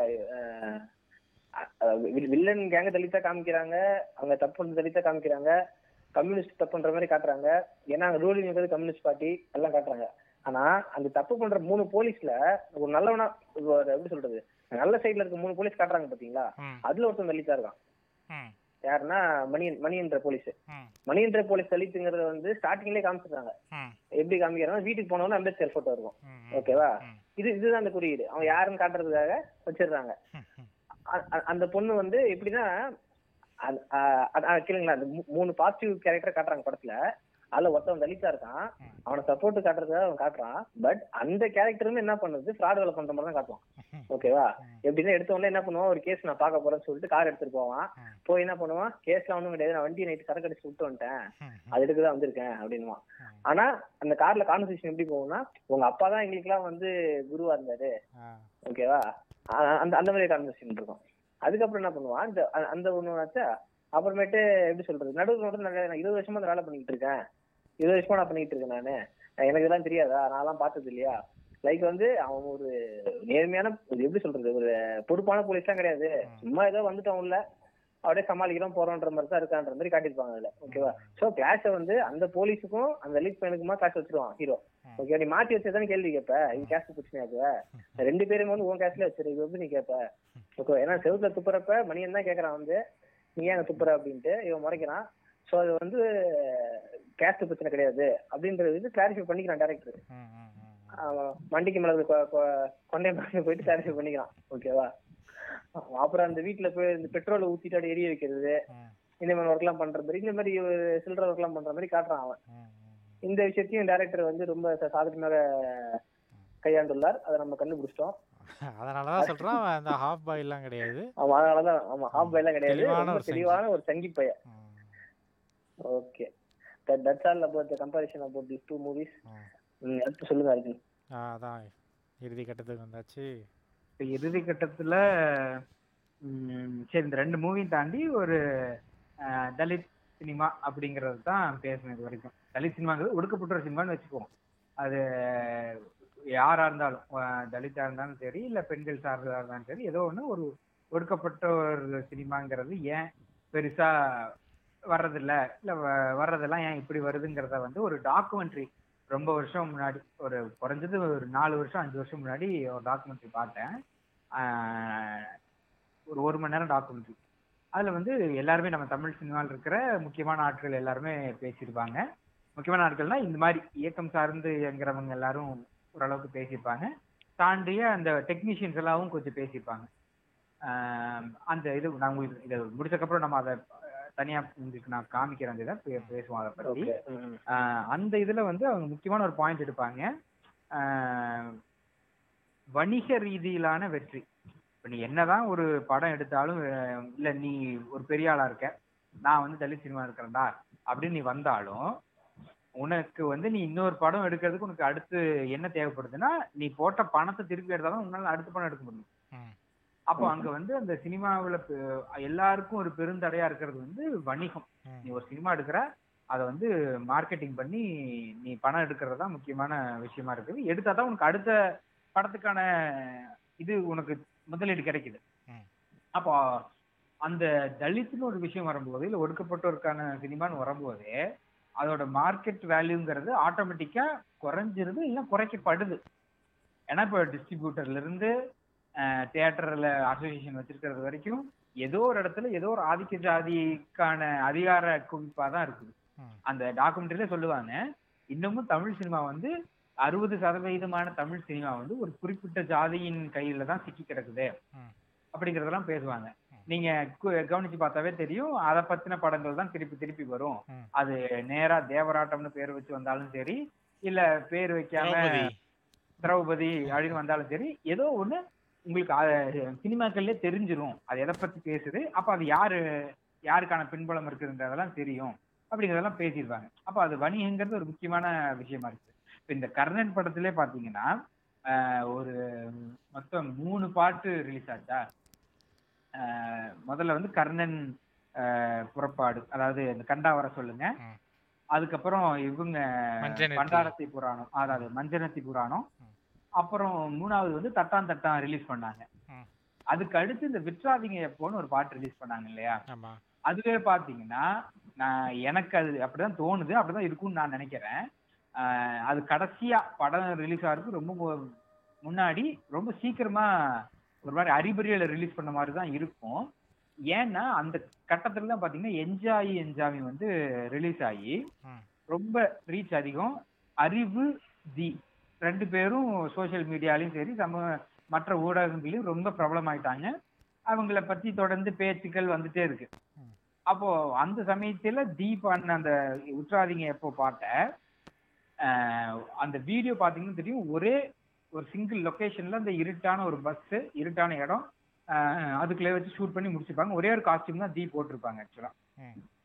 அதுல அந்த வீடியோ ஷூட் பண்ணி முடிச்சு அந்த விட்றாதீங்க எப்போங்கிற பாட்டு ரிலீஸ் பண்ணுவாங்க நான் அதை பார்த்ததுல இருந்து எனக்கு என்னவா தோணுச்சுன்னா சரி அது ஒரு கமர்ஷியல் நோக்கத்துல தான் ஷூட்டோட ஷூட்டா தீக்கு இருக்கிற கமர்ஷியல் வேல்யூவை இந்த படத்துக்கு வச்சு ப்ரொமோஷனுக்கு யூஸ் பண்ணி இருக்கிறாங்கன்னு தோணுச்சு. அது தப்பு ரைட்டுங்கிறத நான் சொல்ல வரல. ஆனா அந்த மாதிரியான ப்ரொமோஷன்ஸ் எல்லாம் இந்த படத்துக்கெல்லாம் தேவைப்படுது. அது இந்த ஒடுக்கப்பட்டோர் படம் இல்ல அது எந்த படத்துக்கா இருந்தாலும் தேவைப்படுது. அப்ப இந்த மாதிரி ப்ரொமோஷன்ஸ் எல்லாம் ப்ரொமோஷன்ஸ் இல்ல படம் ப்ரொடக்ஷன் அது ரிலீஸ் அது என்ன வெவ்வேறு டேர்ம்ஸ்ல சொன்னாலும் சரி அதுக்கு எல்லாத்துக்கும் ஒரே ஆதாரம் பணம் தான். பணத்தை தாண்டிய அதிகாரம் இந்த ரெண்டுமே வந்து இவங்கிட்ட இல்ல. அப்ப ஒடுக்கப்பட்டவர்கிட்ட இல்லைங்கிறது தான் வந்து இந்த சினிமால பெரும் பிரச்சனையா இருக்கு அப்போ இந்த ஒரு ஒன்லைன் சொன்னாங்க இல்லையா அந்த டாக்குமெண்ட்ரியில இங்க வந்து இருக்கிற அறுபது சதவீதமான வந்து ஒரு குறிப்பிட்ட ஜாதியில இருக்கான்னு அவன் ஒரு அமைப்பா இருக்கிறான். ஒரு அதுல சொல்றதுதான் திருப்பி சொல்றேன். ஒரு அசிஸ்டன்ட் டைரக்டர் வருவான். அவன் அசிஸ்டன்ட் டைரக்டர் வந்து டைரக்டர் நல்ல பேர் வாங்கிட்டான். அப்ப அவன் வந்து திருப்பியும் இன்னொரு அசிஸ்டன்ட் டைரக்டர் சேர்க்கலான்னு சொல்லிட்டு சேர்க்கறான்னா தொண்ணூறு சதவீதம் அவன் யாரை சேர்ப்பான்? அவனுக்கு தெரிஞ்சு அவன் ஜாதியில் இருக்கிற ஒரு ஆளை தானே கூப்பிட்டு சேர்த்துட்டு போறான். அப்ப அவன் அமைப்புங்கிறது அப்படிதான் ஃபார்ம் ஆகுது. அந்த அமைப்புக்கான வசதி இன்னும் தமிழ் சினிமால பெருசா இல்ல. ஒண்ணு. ரெண்டாவது இப்போ ரஜினி மாதிரியான ஒரு ஆளை வச்சு ரஞ்சித் படம் எடுக்கிறாரு. ஒரு இவ்வளவு பெரிய அரசியல் பேசுறத ஒரு சமூக செயற்பாட்டாளரை வச்சு படம் எடுக்கலாம் ஆனா ரஜினி வச்சு எடுக்கிறதுக்கான ரஜினி வந்து ஒரு பத்து சங்கி. அவரை வச்சு அந்த அரசியல் படம் எடுக்கிறதுக்கான ரீசன் வந்து ஆட்டோமேட்டிக்கா அதோட மார்க்கெட் வேல்யூ கூடுது. அப்போ அதெல்லாம் சேர சேரதான் இந்த மாதிரியான சினிமாக்கள் வரும். அந்த சினிமாக்கள் வெற்றி அடையும் வெற்றி அடைய வெற்றி அடைய தான் ரஞ்சித் மாதிரியான ஆட்கள் வெற்றி அடைய வெற்றி அடைய மாரி செல்வராஜ் மாதிரியான ஆட்கள் அடுத்தடுத்து சினிமாக்குள்ள வருவாங்க. அப்படின்னு தோணுது. அது இன்னும் நிறைய நிறைய மாரி செல்வராஜ்க்கே வந்து கர்ணன் முதல் படமா இருந்திருக்கலாம். ஆனா அவரு பரியரும் பெருமாளை எடுத்ததுக்கு அப்புறம் தான் தனுஷோட கால்ஷீட் கிடைச்சிருக்குது. Okay okay. அப்ப தனுஷோட கால் ஷீட் கிடைச்சதுக்கு அப்புறம் தான் அவரால் கர்ணனை சொல்ல முடியுது. இப்ப மூணாவது படமும் தனுஷோட தான் புக்கா இருக்குது அது என்ன படமா. வரப்போகுதுன்னு தெரியல. இந்த மாதிரி ரஞ்சித் மாதிரியான ஆட்களுக்கு அப்புறம் தான் மாரி செல்வராஜ் வர முடியுது.